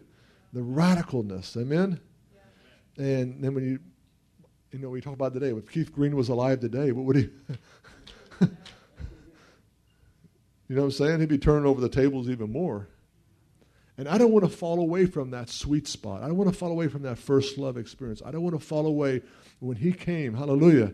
And it's not that some people may have been raised in church. I was never raised in church. Okay, Jesus came to me in my dormitory room. Hallelujah. Glory to God. And I was I, I was afraid. I was fearful. I had a visitation of the glory of God. I didn't learn his love until later. And, you know, I just began to devour the word of God, and I began to, I was addicted to his glory. Hallelujah. And, and I never changed. But I don't want to get to a place where my emotions become stale before him. You know, it's very difficult to preach right now because you're very blessed here, because we don't have worship like this in Israel. Israel is a desert. Most of the believers are hiding out in homes, in basements. The Messianic congregations that are moving along are pretty much dead. Pretty much, and the churches that are in Jerusalem that really cater to the international tourists that come through are dead. Okay? And it's so refreshing to be come out of that desert and to come here and just listen to three or four songs. Hallelujah. And I'm like, wow, hallelujah. And I look around and some people are not enter- entering in for whatever reason. And I'm like, if you only knew. If I take you to Israel for two years and you come back here like, oh, glory to God, it's so strong here. I walk in the door this morning, I'm like, whoa, the glory of God's residual in here. And other people walk in like, well, that's just air conditioning, brother. On a... No, he's here. Don't take it lightly with his presence that's here. Hallelujah. Circumcise your heart. Stiffen your neck no more, for the Lord your God is the God of gods, the Lord of lords, the great, the mighty, the awesome God, who does not show partiality or take a bribe.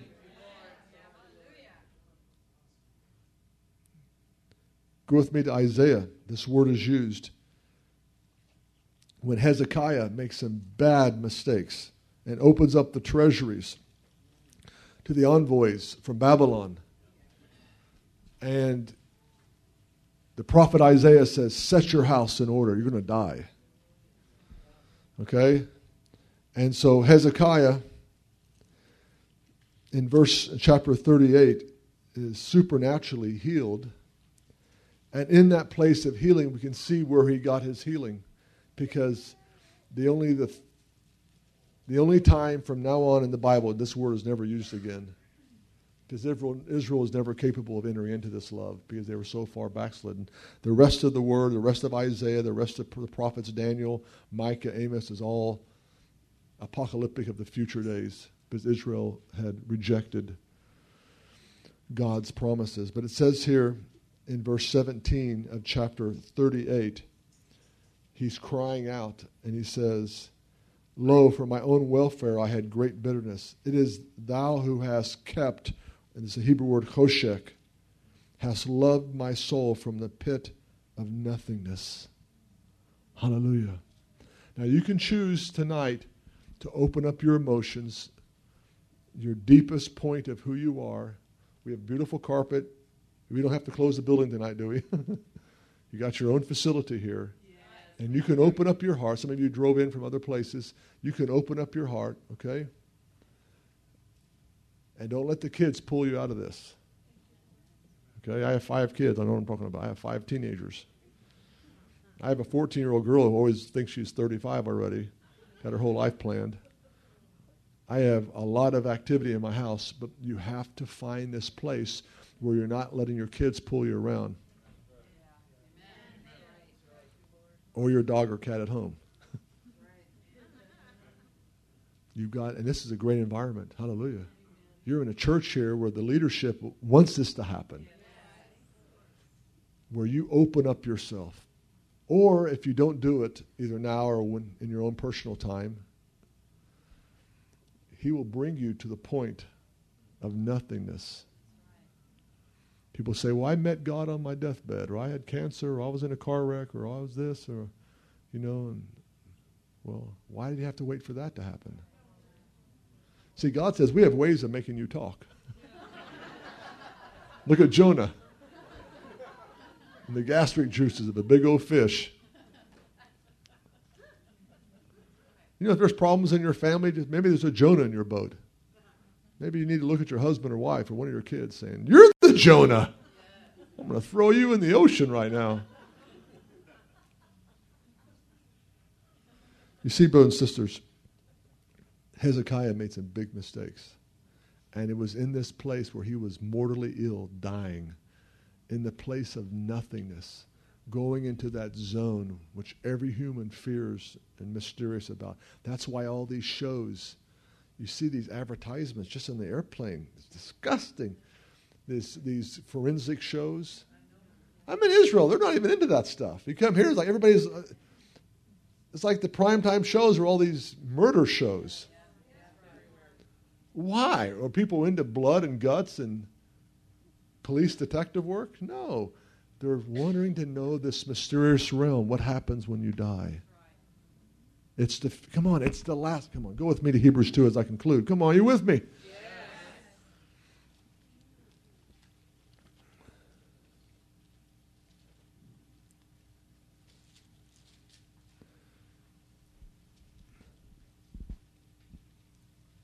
Hebrews chapter two and verse twelve. I'll proclaim thy name to my brethren. In the midst of the congregation, I'll sing thy praise. Again, I'll put my trust in him. And behold, I and the children whom God has given me, the rest of that quotation is in Isaiah eight, are for signs and wonders. Hallelujah. Since then, the children, verse fourteen, share in flesh and blood. He himself likewise partook of the same, that through death he might render powerless him who had the power of the death, that is the devil. and might deliver those who through fear of death were subject to slavery all their lives. Just take an inventory, audit your life, and look and say, am I making these decisions based on fear? You know, when we were in high school, we were under such peer pressure how we dressed and how we looked. Think about that. We make decisions based on fear more than we do faith.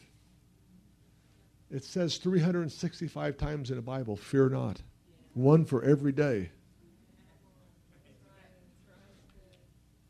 Think about it. Listen, the woman, the daughter, uh, the woman had her daughter die, and Jesus, what did he say? He said, don't be afraid, just believe. Look, they were on the boat in the shadow of death. These guys were drowning. That was it. And I've been on the Sea of Galilee when these storms come. Oh. And he said, fear not. And then he gets in a boat and says, where's your faith?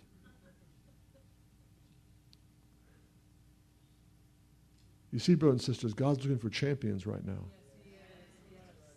Like a Moses. You know, Moses was, he was a murderer, a felon. He didn't want to do it. And God came to him and says, I'm going to kill you. God came to Moses and says, I'm going to kill you. Why? Because he didn't circumcise his two sons. Can you imagine that? He has a burning bush experience and God's coming next to kill him. And then Moses would just send my brother Aaron. That was a mistake.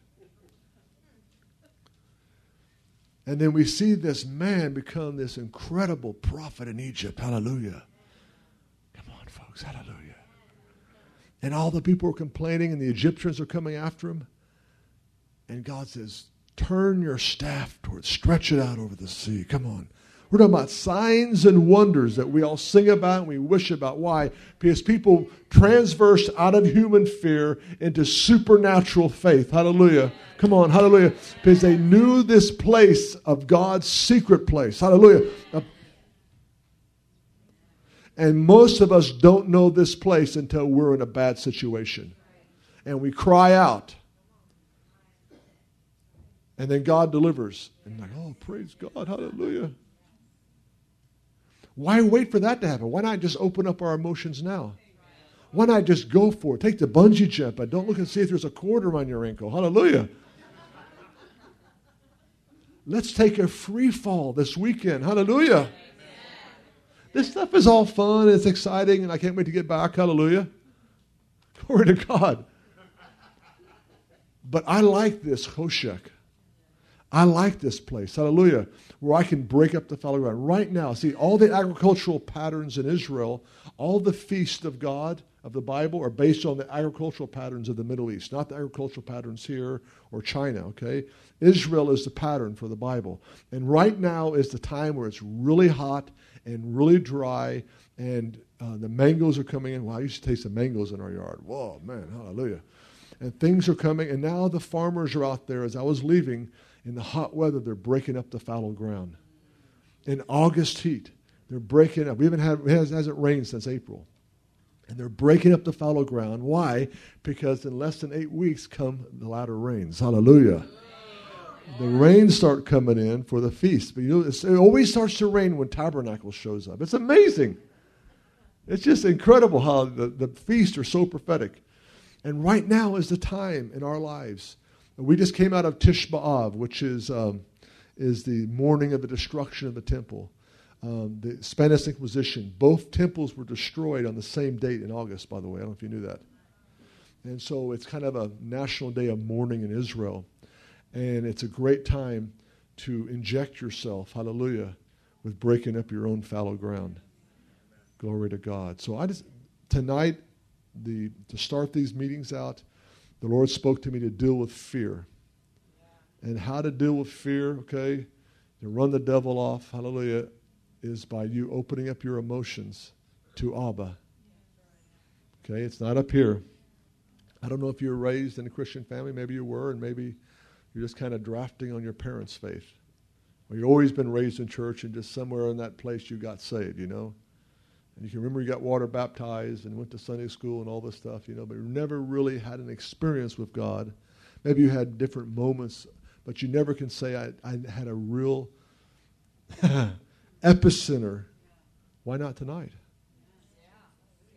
Why not this weekend? Why not this weekend be a watershed moment where you knew that you broke yourself open? I remember what happened to me in Connecticut at Assembly of God Church, Berean Assembly of God. The carpet is still stained. Where I all night wept and cried, hallelujah, and God knocked the snot out of me, hallelujah. Not because I was doing anything bad, because I knew I was moving into a place. I didn't want to go to Israel. I didn't want to deal with stiff-necked Jewish people. And God was messing me up, hallelujah. And even to this day, they, oh yeah, that's where Scott Holtz died. You see that spot? Don't clean it up. That's where he died. I died, hallelujah. How did I die? It wasn't just not my will, but your will be done. It's a place where I did not want to drink this cup. See, we talk about the blood that Jesus shed at Calvary. Why are we talking about that? What about the first fruits at Gethsemane? His blood he shed. It's sweat that poured out of him as blood as he became the sacrifice lamb. And he says, Lord, I take this cup from me. The Son of God, the Messiah, the Word, the Logos in flesh, went through the same human suffering we went through. And he said, take this cup from me. You know when God's telling you to do something, you don't want to do it, that's the sweet spot of the secret place right there.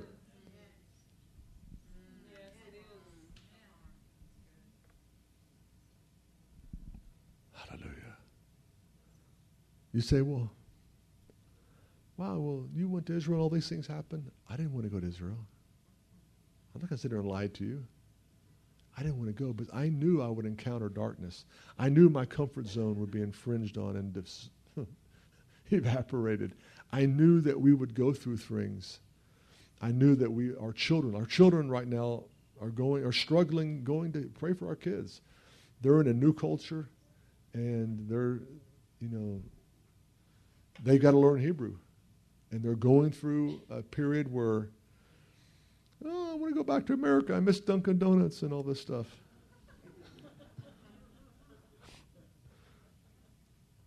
It's just natural, you know. But it's not an easy land to live in, folks. And now, I, I had, you know what I did before I left? The day, the day before I left, I was cleaning out the bomb shelter. Every house in Israel has a safe room. There's a bomb shelter, reinforced walls, airtight for chemical warfare, and they're going. The, the, the security patrols are going through the neighborhood with loudspeakers telling us where to pick up our, our gas masks now, and to get your bomb shelters ready. Come on, folks. Why? Iran. Iran is the center. The Prince of Persia is the center of all demonic activity right now on earth. They feed Hezbollah, Hamas. They destabilize, destabilize everything going on. It's the center. They want another Holocaust. And their leaders are totally demonized. And they are ready to attack. They want to attack. They want to create. This prime minister of Iran, this president of Iran, is apocalyptic. And they're describing on the Israeli news how he believes he's doing Muhammad a, failure, a, a, a job a favor by initiating this apocalyptic design that's supposed to come and Islam rule on the earth. They're not building nuclear for energy.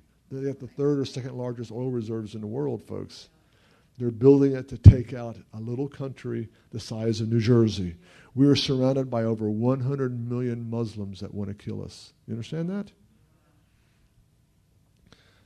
Most of our gross national product of Israel is spent on defense. Our children, every one of our children. Here we have a luxury of choosing what school we go to. In Israel, you get your draft papers when you're sixteen. And you go where they tell you to go. Every person, unless you get out of it, okay? With a fake medical condition, or you act like you're Orthodox Jew and don't want to don't want to be it. Every woman, every young lady, sixteen, seventeen years old, training, getting ready for the army, eighteen, instead of going to college, Everybody, male and female, walking around with automatic weapons. So how many people have been to Israel before? How many people have not been to Israel? Whoa! You got to come, amen? We got to do a, a special California tour for you. Now, we will take, we'll keep you away from the swamp water religious sites, okay? Where you get the malaria of religion, okay? We will take you to the real cool places. Amen? Woo, hallelujah. We'll do shofar drive-bys. Take you to some of the best restaurants you can ever imagine. As soon as I see Brad at the airport, he goes, wow, I can't wait to go back to Israel, man. Talking about that one restaurant, the Dex. That's good food, wasn't it? Take you places where we'll stop at the Valley of Latrun and say, see this valley? Yeah, wow, what happened here? This is where Joshua called the sun to stand still. And see that hill over there? That's where David killed Goliath. And see that over there? It's the best falafel in Israel. Let's go. We have fun. And we'll stop by some of these bases. Hallelujah. And you guys will see these people, and you're just like, pfft. You'll sit there and look at them and say, they're not just, you know, we have a good army in America, but these people are, are chosen by God. They're like David's mighty men. Yeah. What do you get around them? Yeah. Hallelujah, folks. So we're in an age, and we're in an hour before Jesus returns. There's coming an awakening in Israel. Paul says it's going to be like life from the dead, Romans chapter eleven. And everything apocalyptic in the Bible hinges on this awakening. Hallelujah. And that Jesus is not coming back until the cities in Judea, until Israelis in Israel say, Baruch haba b'shem Adonai, blessed are you, come in the name of the Lord. He said, I'm not coming again until you say, not talking about us, it's talking about the Jewish people, until you say, Baruch haba. My wife is working the other end, hallelujah, where the lady that you saw up there, and you'll see on the video in a second about the Gaza Strip, um, she has now built the largest Jerusalem flag in the world. It's five times bigger than this flag. And it's so big we came and put it on an airplane. seven forty-seven or cargo plane cannot carry it, so we have to ship it over. And the Israelis were amazed that all these Filipino sweet people are... In the, in, in the Philippine government wouldn't let them build it because they're afraid of the Muslims in the south. And so they secretly had to go into the jungles and with these little sewing machines and generators, can you imagine that? And put this flag together. And this is what's blowing Israelis' minds is because, uh, can I keep on going a little bit here? See, at first, we come with our Western style apologetics to try to convince people that God loves you and he's forgiven you and his son's died. And in, in, in the Middle East, it doesn't happen like that. Most of the Arabs I know that are getting saved right now get saved because Jesus comes to them and scares the snot out of them. And don't, listen, right now in the Gaza Strip, there's revival. Hallelujah. There's, there's twenty thousand believers, new believers in the Gaza Strip. I've been in the churches in the West Bank. Hallelujah. Where we go in secretly. Hallelujah. Incognito, okay? And uh, they're thriving. And most of the Muslims getting saved is because of signs and wonders. Usually a dream or vision. It's very interesting. Are y'all with me? Hallelujah.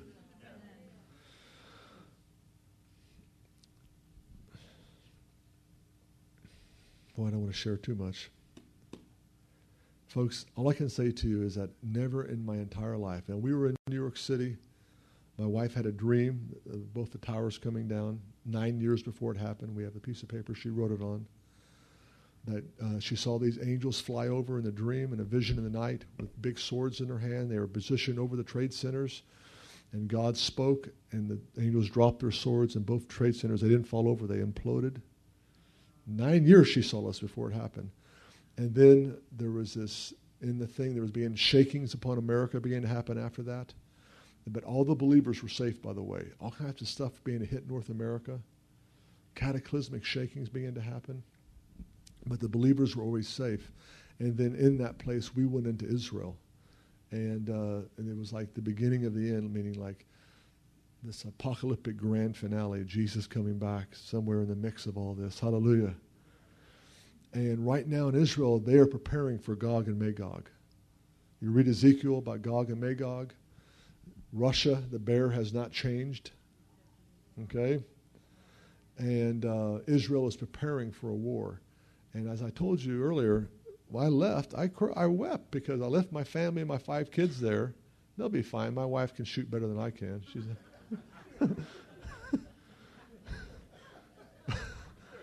she's tough. Anyway, but I wept because here I, I have to clean out the bomb shelter, you know.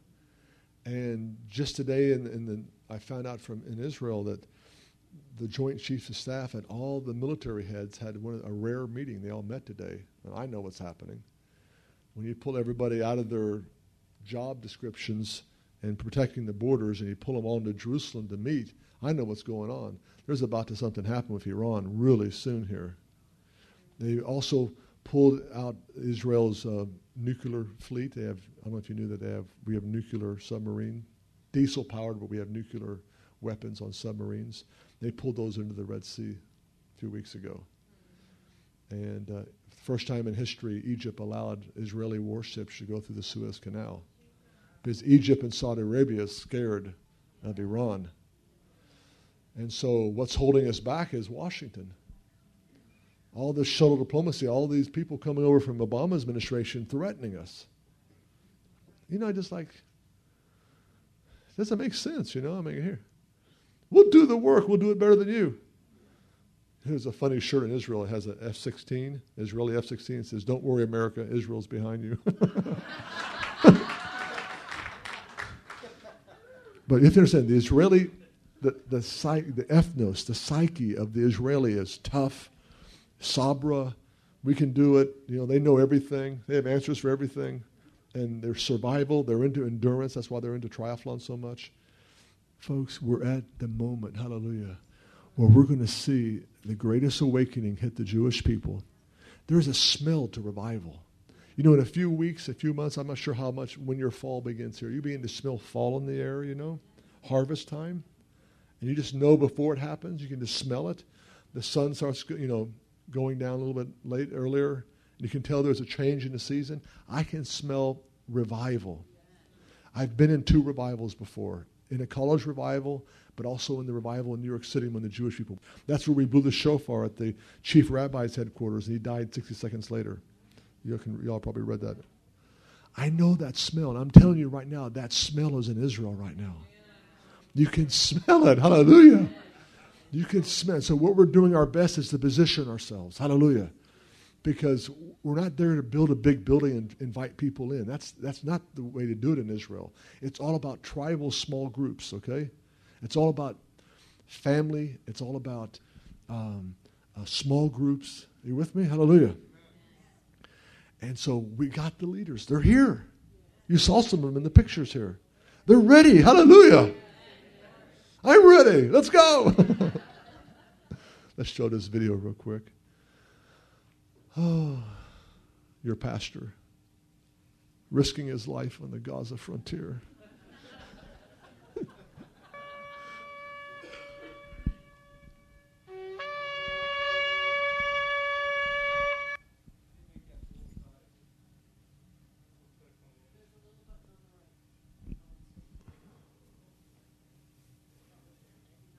I don't know if you'll be able to do it.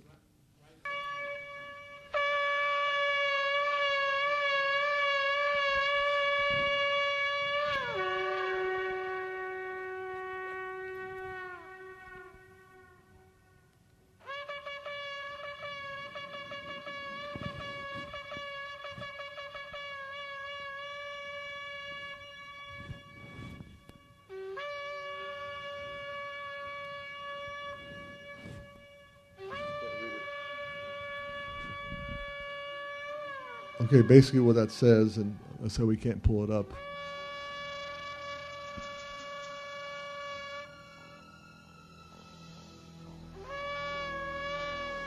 It's just a, it's a, it's introduction about what happened that day, and this is the actual Jerusalem Post report of what happened, and then, it's a, then we go in and say, this is the story behind the story or why the largest missile barrage in Israel's history fell in one day, and we explain what happened.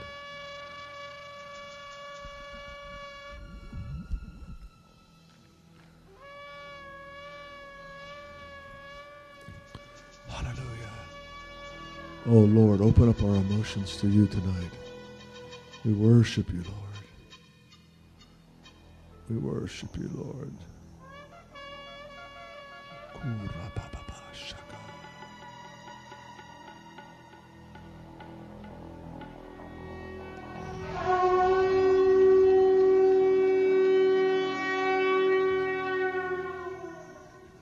We're here on the Gaza border with the uh, large Israeli flag again to proclaim the glory of God, the justice of God upon what's happening here.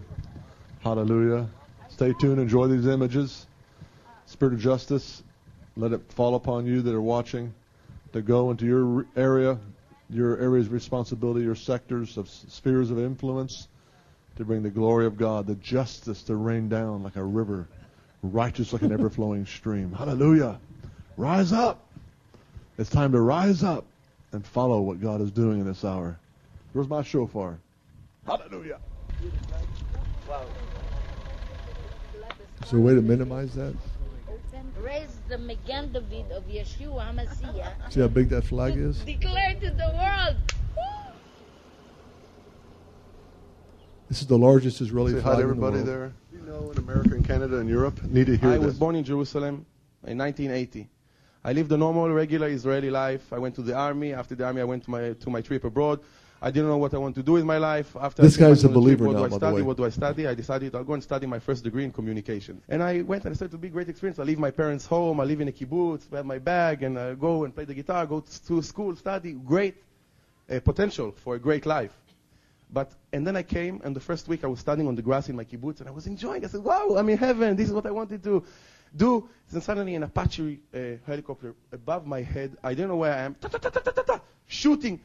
And I said, where am I? And I started to check, and I realized that I'm on right on the border with Gaza. If you go to Sderot, or that area, or even here, and there will be an alarm, it's not an alarm like your, your alarm clock, let's say, rings. It's, it's, it fills up the air. It's like ah! a scream, and then everybody knows that they have fifteen seconds to try and hide somewhere. Now, I'm not talking about myself, a grown-up person, which I was in the army and things like that. I'm talking about the kids that have a different uh, co- conception of life. I mean, all of the country, the news, a bomb fell outside Gaza Strip, no injuries and no casualties. But actually, the injury is not, uh, and the casualties are not supposed to be uh, uh, measured by death and yeah. casualties. Yeah. When I go out of my house and I'm afraid to walk in my garden, and kids go like this with the parents and they're afraid, that's the real damage. I mean, I don't care about the casualties. Notice yeah, the fear, the fear of death. And hundreds more die in the car accidents. But living a daily, daily, un- uh, knowing that I don't have a roof above my house. And I don't want to leave, not because I'm a patriotic like you, which I really appreciate. I, I love this area. I just want to stay there because I love uh, my garden. I planted the passion fruit uh, tree. I have my cats. I like taking my shower and opening my door with my towel and watering the garden.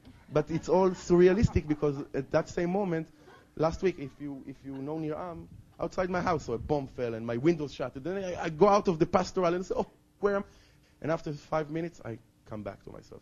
And another ten minutes after, alarm, ah, that's the life here. And uh, and right, Gaza is right here. And if we would stay here another few hours, we would probably see rockets flying to our uh, uh, direction. I don't know what has to be done, but I, I switched my mind since I moved here from Jerusalem. Something changed, and I don't take things for granted. When I was in Jerusalem, I just lived my regular life. Went to school, ate, drank, went out. But since I live here, I feel there's a meaning for me just being here, you know? You called me from and I called Sister Grace because I heard about the flag in Masada, and I, I wanted to do it here uh, as a symbolic act because, uh, and let's say we let's not talk about the government. Our people, Israelis, our brothers, which fight together in all Israeli wars, don't fight the basic war about uh, you know helping people leave their land and and work their agriculture. The, it's so absurd that the army gave instructions to all the farmers in this area, don't work your crops five kilometers from the field. Are you crazy? And then in Tel Aviv they say, oh, the prices of the of strawberries are up. Of course they are up, you stupid, because if you deal with the bombs, we could work our fields and make food for everybody. So it's like, I don't know. I have nothing to say. I'm just a person, and people like me all everywhere just do something, do something, do something. And nobody wants to leave because we love this place. So I asked Grace to come here and unfurl the flag.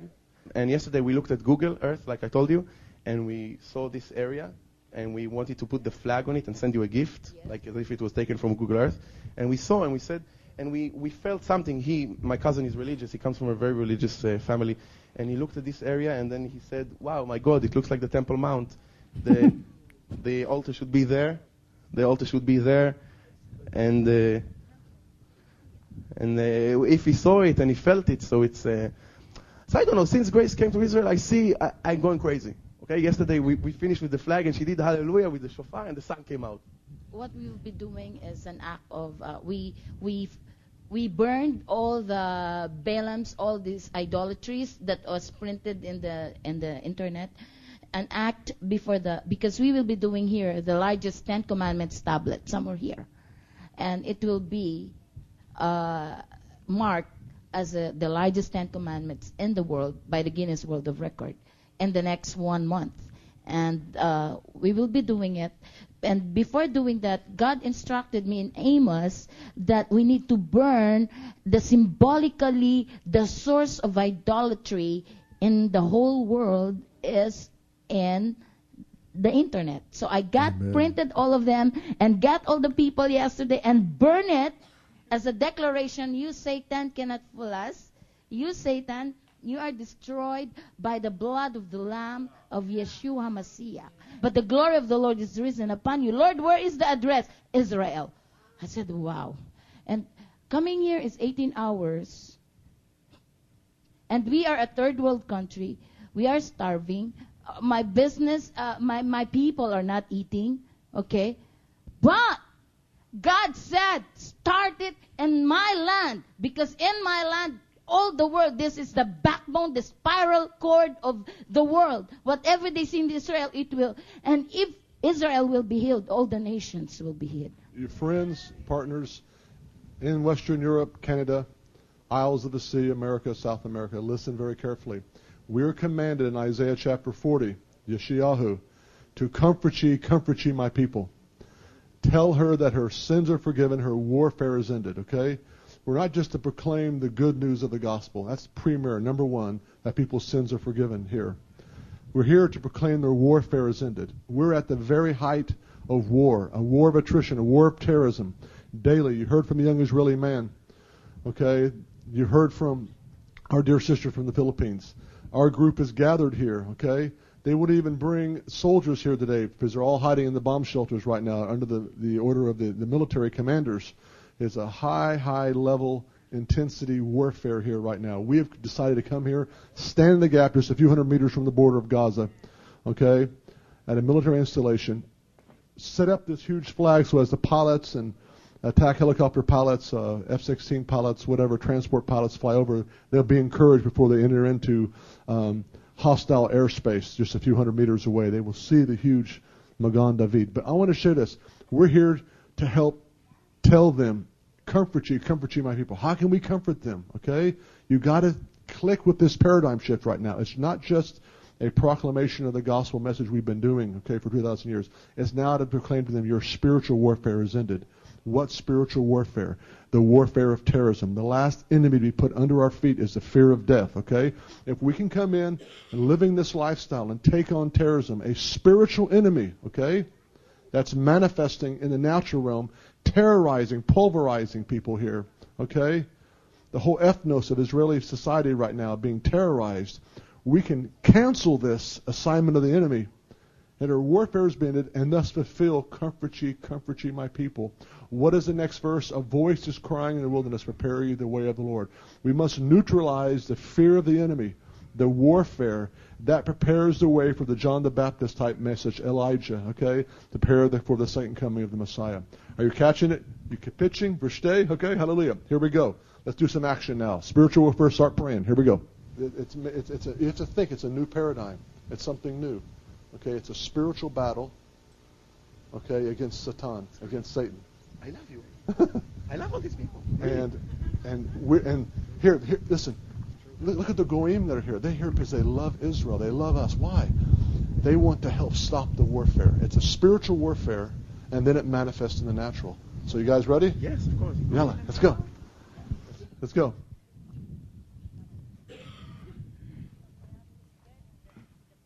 Now we're entering into the secret place because... Uh, I feel angels watching right now. Now, grace enters into choshek. She opens up her emotions here. Doesn't even know it. And it really brought about the secret place, the protection.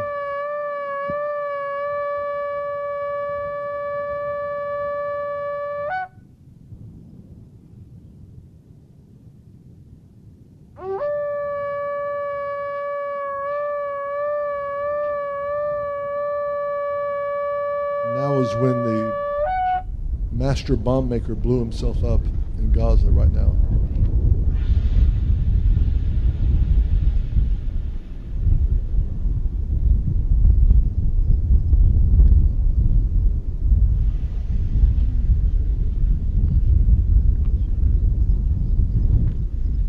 The Lord is telling me you are chosen by God in this very moment of time to lead the government of God in the land, to bring home his people fearful, angry, bitter, sick, broken. And the Lord said, I have chosen my remnants, and you are reporting to the God of Abraham, Isaac, and Jacob, where the origin of God's masterpiece is in this land. Listen unto his voice. Listen, establish the shield of David and the commandments of God in this land. This is the army. Right now they're here because God said, I want first my people. You see all these people. You see, they are now coming. They lead the government of God. They cannot rule their land because they cannot hear the voice. Beloved in the Lord.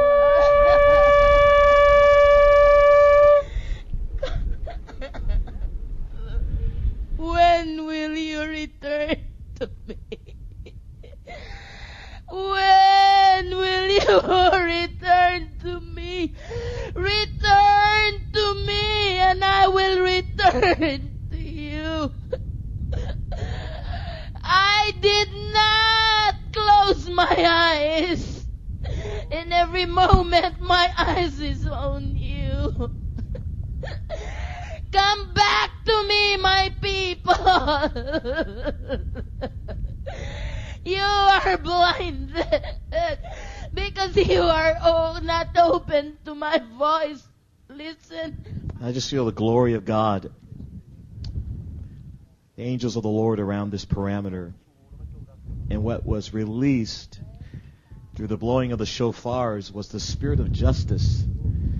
And I felt the Lord saying to me that because of what we did today, that the warnings, the alerts, it's not going to be what they think it's going to be. That the enemy is not going to be able to get away with today what he thought was going to get away with today or tonight, because of what was happening here. There has been a, a, a spiritual hindrance against the enemy based on what happened here today. God heard it. I felt also that the angels around this perimeter were waiting for us to get here, to be released, to set forth the decree of God coming forth from our mouth. Yeah. Yeah. They were waiting for us to get here. Beloved, this is a spiritual war. I also felt that the Lord was saying to the American believer, the American Christian, calling them back to duty. It's time for us to get back into war. We've been asleep. Most of us know this. But you have to come to Israel to wake up.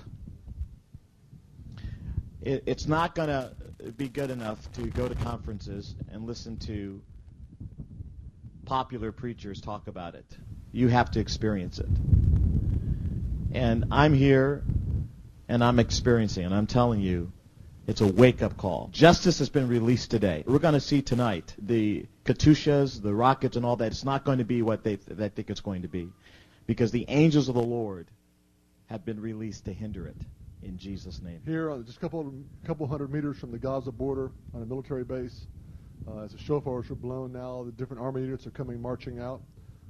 As I was blowing the shofar, I sensed the, not only just what Pastor Brad sensed, I sensed the angelic presence here, very strong. I, and also I sensed very, very strong uh, justice coming, that enough is enough, and that God is shifting and moving this area. Let God arise, let his enemies be scattered. So this is the uh, Jerusalem Post from the next day, that when the prayer was going on, the shofar and all this, that the master terror bomber was brought to justice. And uh, but I, w- I wanted to show this because I didn't I forgot about Grace praying like that. But notice how she opened up her spirit, the choshek, the emotions unto God, and it enveloped us with a protection. But there was no soldiers there at that time. They all were hiding in the, in the, the bomb shelters because they knew an imminent attack was coming. But when the last blast of the shofar sounded, Dalit said, "Look, the soldiers were all coming out to help us. They heard the trumpet, hallelujah." And that's just a little glimpse of what's happening. But we have more for you tomorrow. But right now, let's go into the choshek, hallelujah. Because he or she has loved me, therefore I will deliver him and set them on high. Father, we want to thank you for this night, hallelujah. Thank you for this gathering of your people here in California, hallelujah. I thank you in this time of shaking in California, the time of the economic shaking. I thank you that you're raising up a remnant, hallelujah. You're raising up a bride, glory to God. You're raising up Rambos and Ramboettes that have no fear, that live and breathe to do your will. Oh!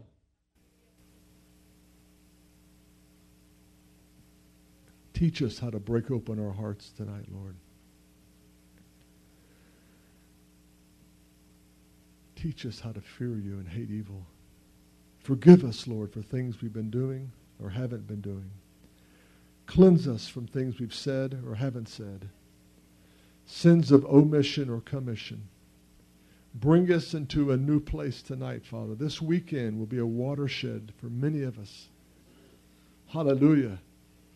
That not only will we get an upper hand on the terror of the night, on the fear that may be plaguing us, but it'll be a new beginning of financial breakthroughs. Hallelujah.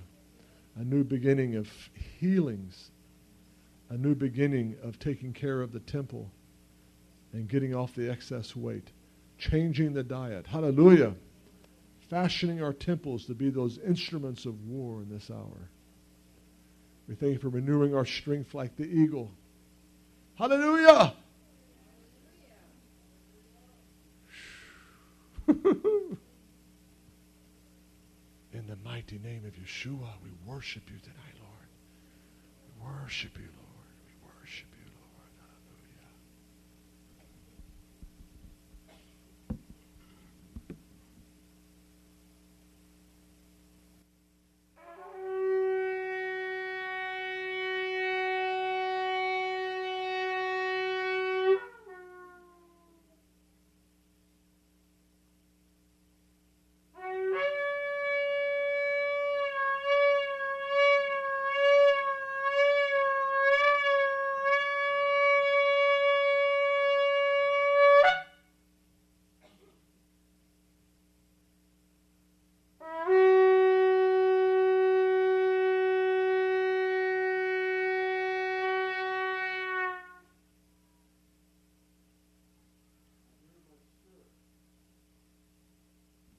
This congregation, there's an angel there is a lampstand over every God-ordained church.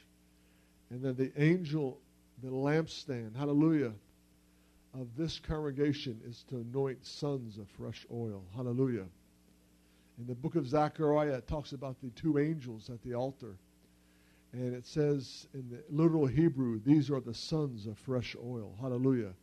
And the purpose of this church being raised up, the purpose of um, Pastor Brad and his family moving here, the purpose of you being gathered here, even the purpose of you who cleaned the chairs, hallelujah, and labored in bringing this place together, is to anoint fresh sons and daughters of fresh oil. Hallelujah. Hallelujah. And there is a connection with Israel. God is going, God doesn't look for the big armies. He looks for the small Gideon bands. Hallelujah. And there is a Gideon band of warriors that are in this church. That, and, and there is a connection with this thing with Israel. And this is not just about an offering. This is not about just praying. This is about seeing Jesus return. Hallelujah. And seeing a harvest of Jewish people and Arabs come in. Glory to God in this hour. Woo! And we've been there for two years, folks, and we have no bad report to bring. Hallelujah. It's all good. Hallelujah. Get your passports ready. Hallelujah.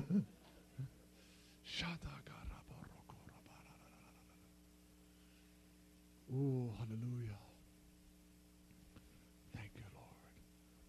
Lord, I pray for those here that have a problem, an addiction with cable T V, satellite, inordinate amounts of surfing and just reading on the internet. Break in the name of Jesus that stronghold in the mind, that stimulus. And we thank you, Father, replacing it with your glory, with fresh oil, with a desire to read the word, a desire to witness, a desire to visit the orphan and the widow, a desire to do the works of the kingdom in this hour. Hallelujah. We thank you for it tonight, Father. We thank you for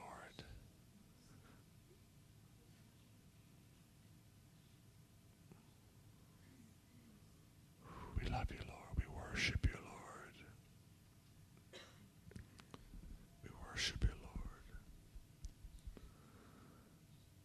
Worship you, Lord. We come against the fear that torments our lives in the name of Jesus.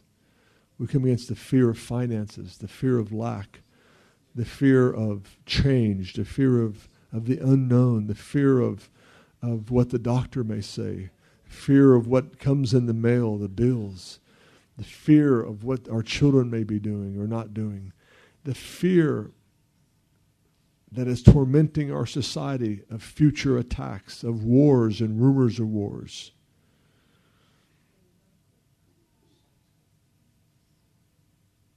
We thank you that perfect love drives out all fear. We thank you for driving that fear out of us, Lord.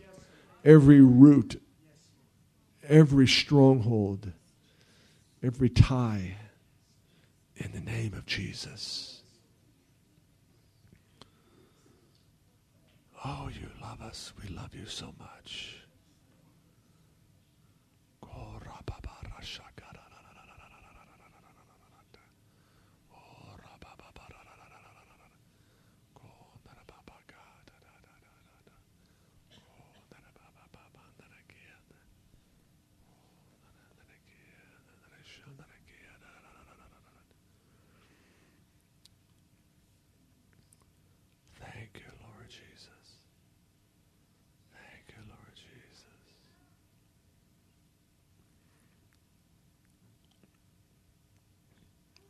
The Lord showed me there's a, a couple men here tonight that your wives have really been praying for you. And you haven't made the full step to surrender all for Jesus. This is the night, brothers. Hallelujah. This is the night to enter into the greatest adventure you could ever imagine. It begins tonight at the altar. Hallelujah. You have a discontent in your heart about your job, not fully happy with what's the, give it up to Him totally and watch Him take you on the greatest adventure you could ever imagine. Hallelujah. Thank you, Jesus.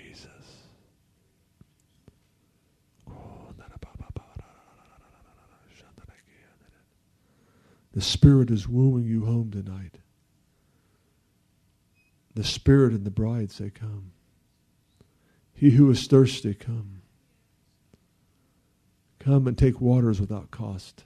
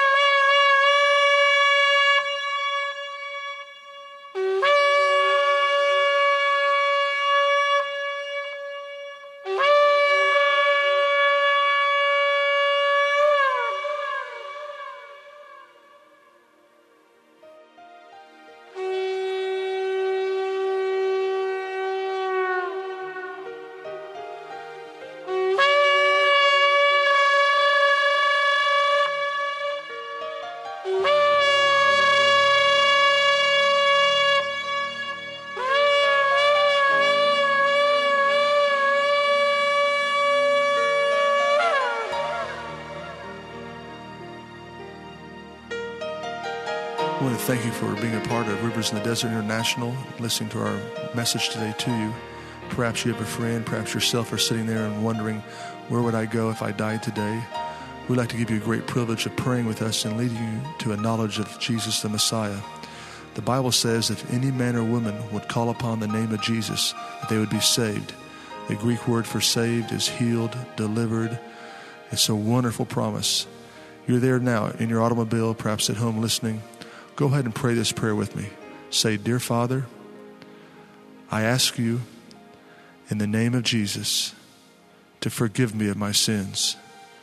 The Bible says, if anybody would call upon your name, they would be saved. I'm calling today, Lord. Save me, forgive me, cleanse me. Take all of my sins and cast them into the sea of forgetfulness. Father, I'm coming running home to you now. In your name I pray. Amen.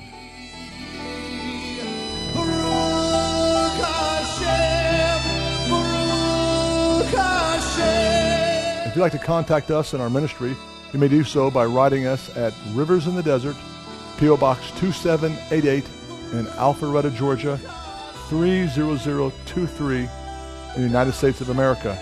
Our ministry phone number is seven seven zero, seven seven seven, zero one four three. Of course, you can reach us anytime, twenty-four seven, at our website contact page at w w w dot flash floods dot com. We're looking forward to hearing from you.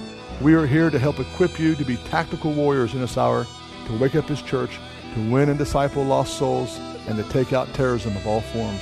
God bless you. I'm looking forward to hearing from you. Shalom, shalom.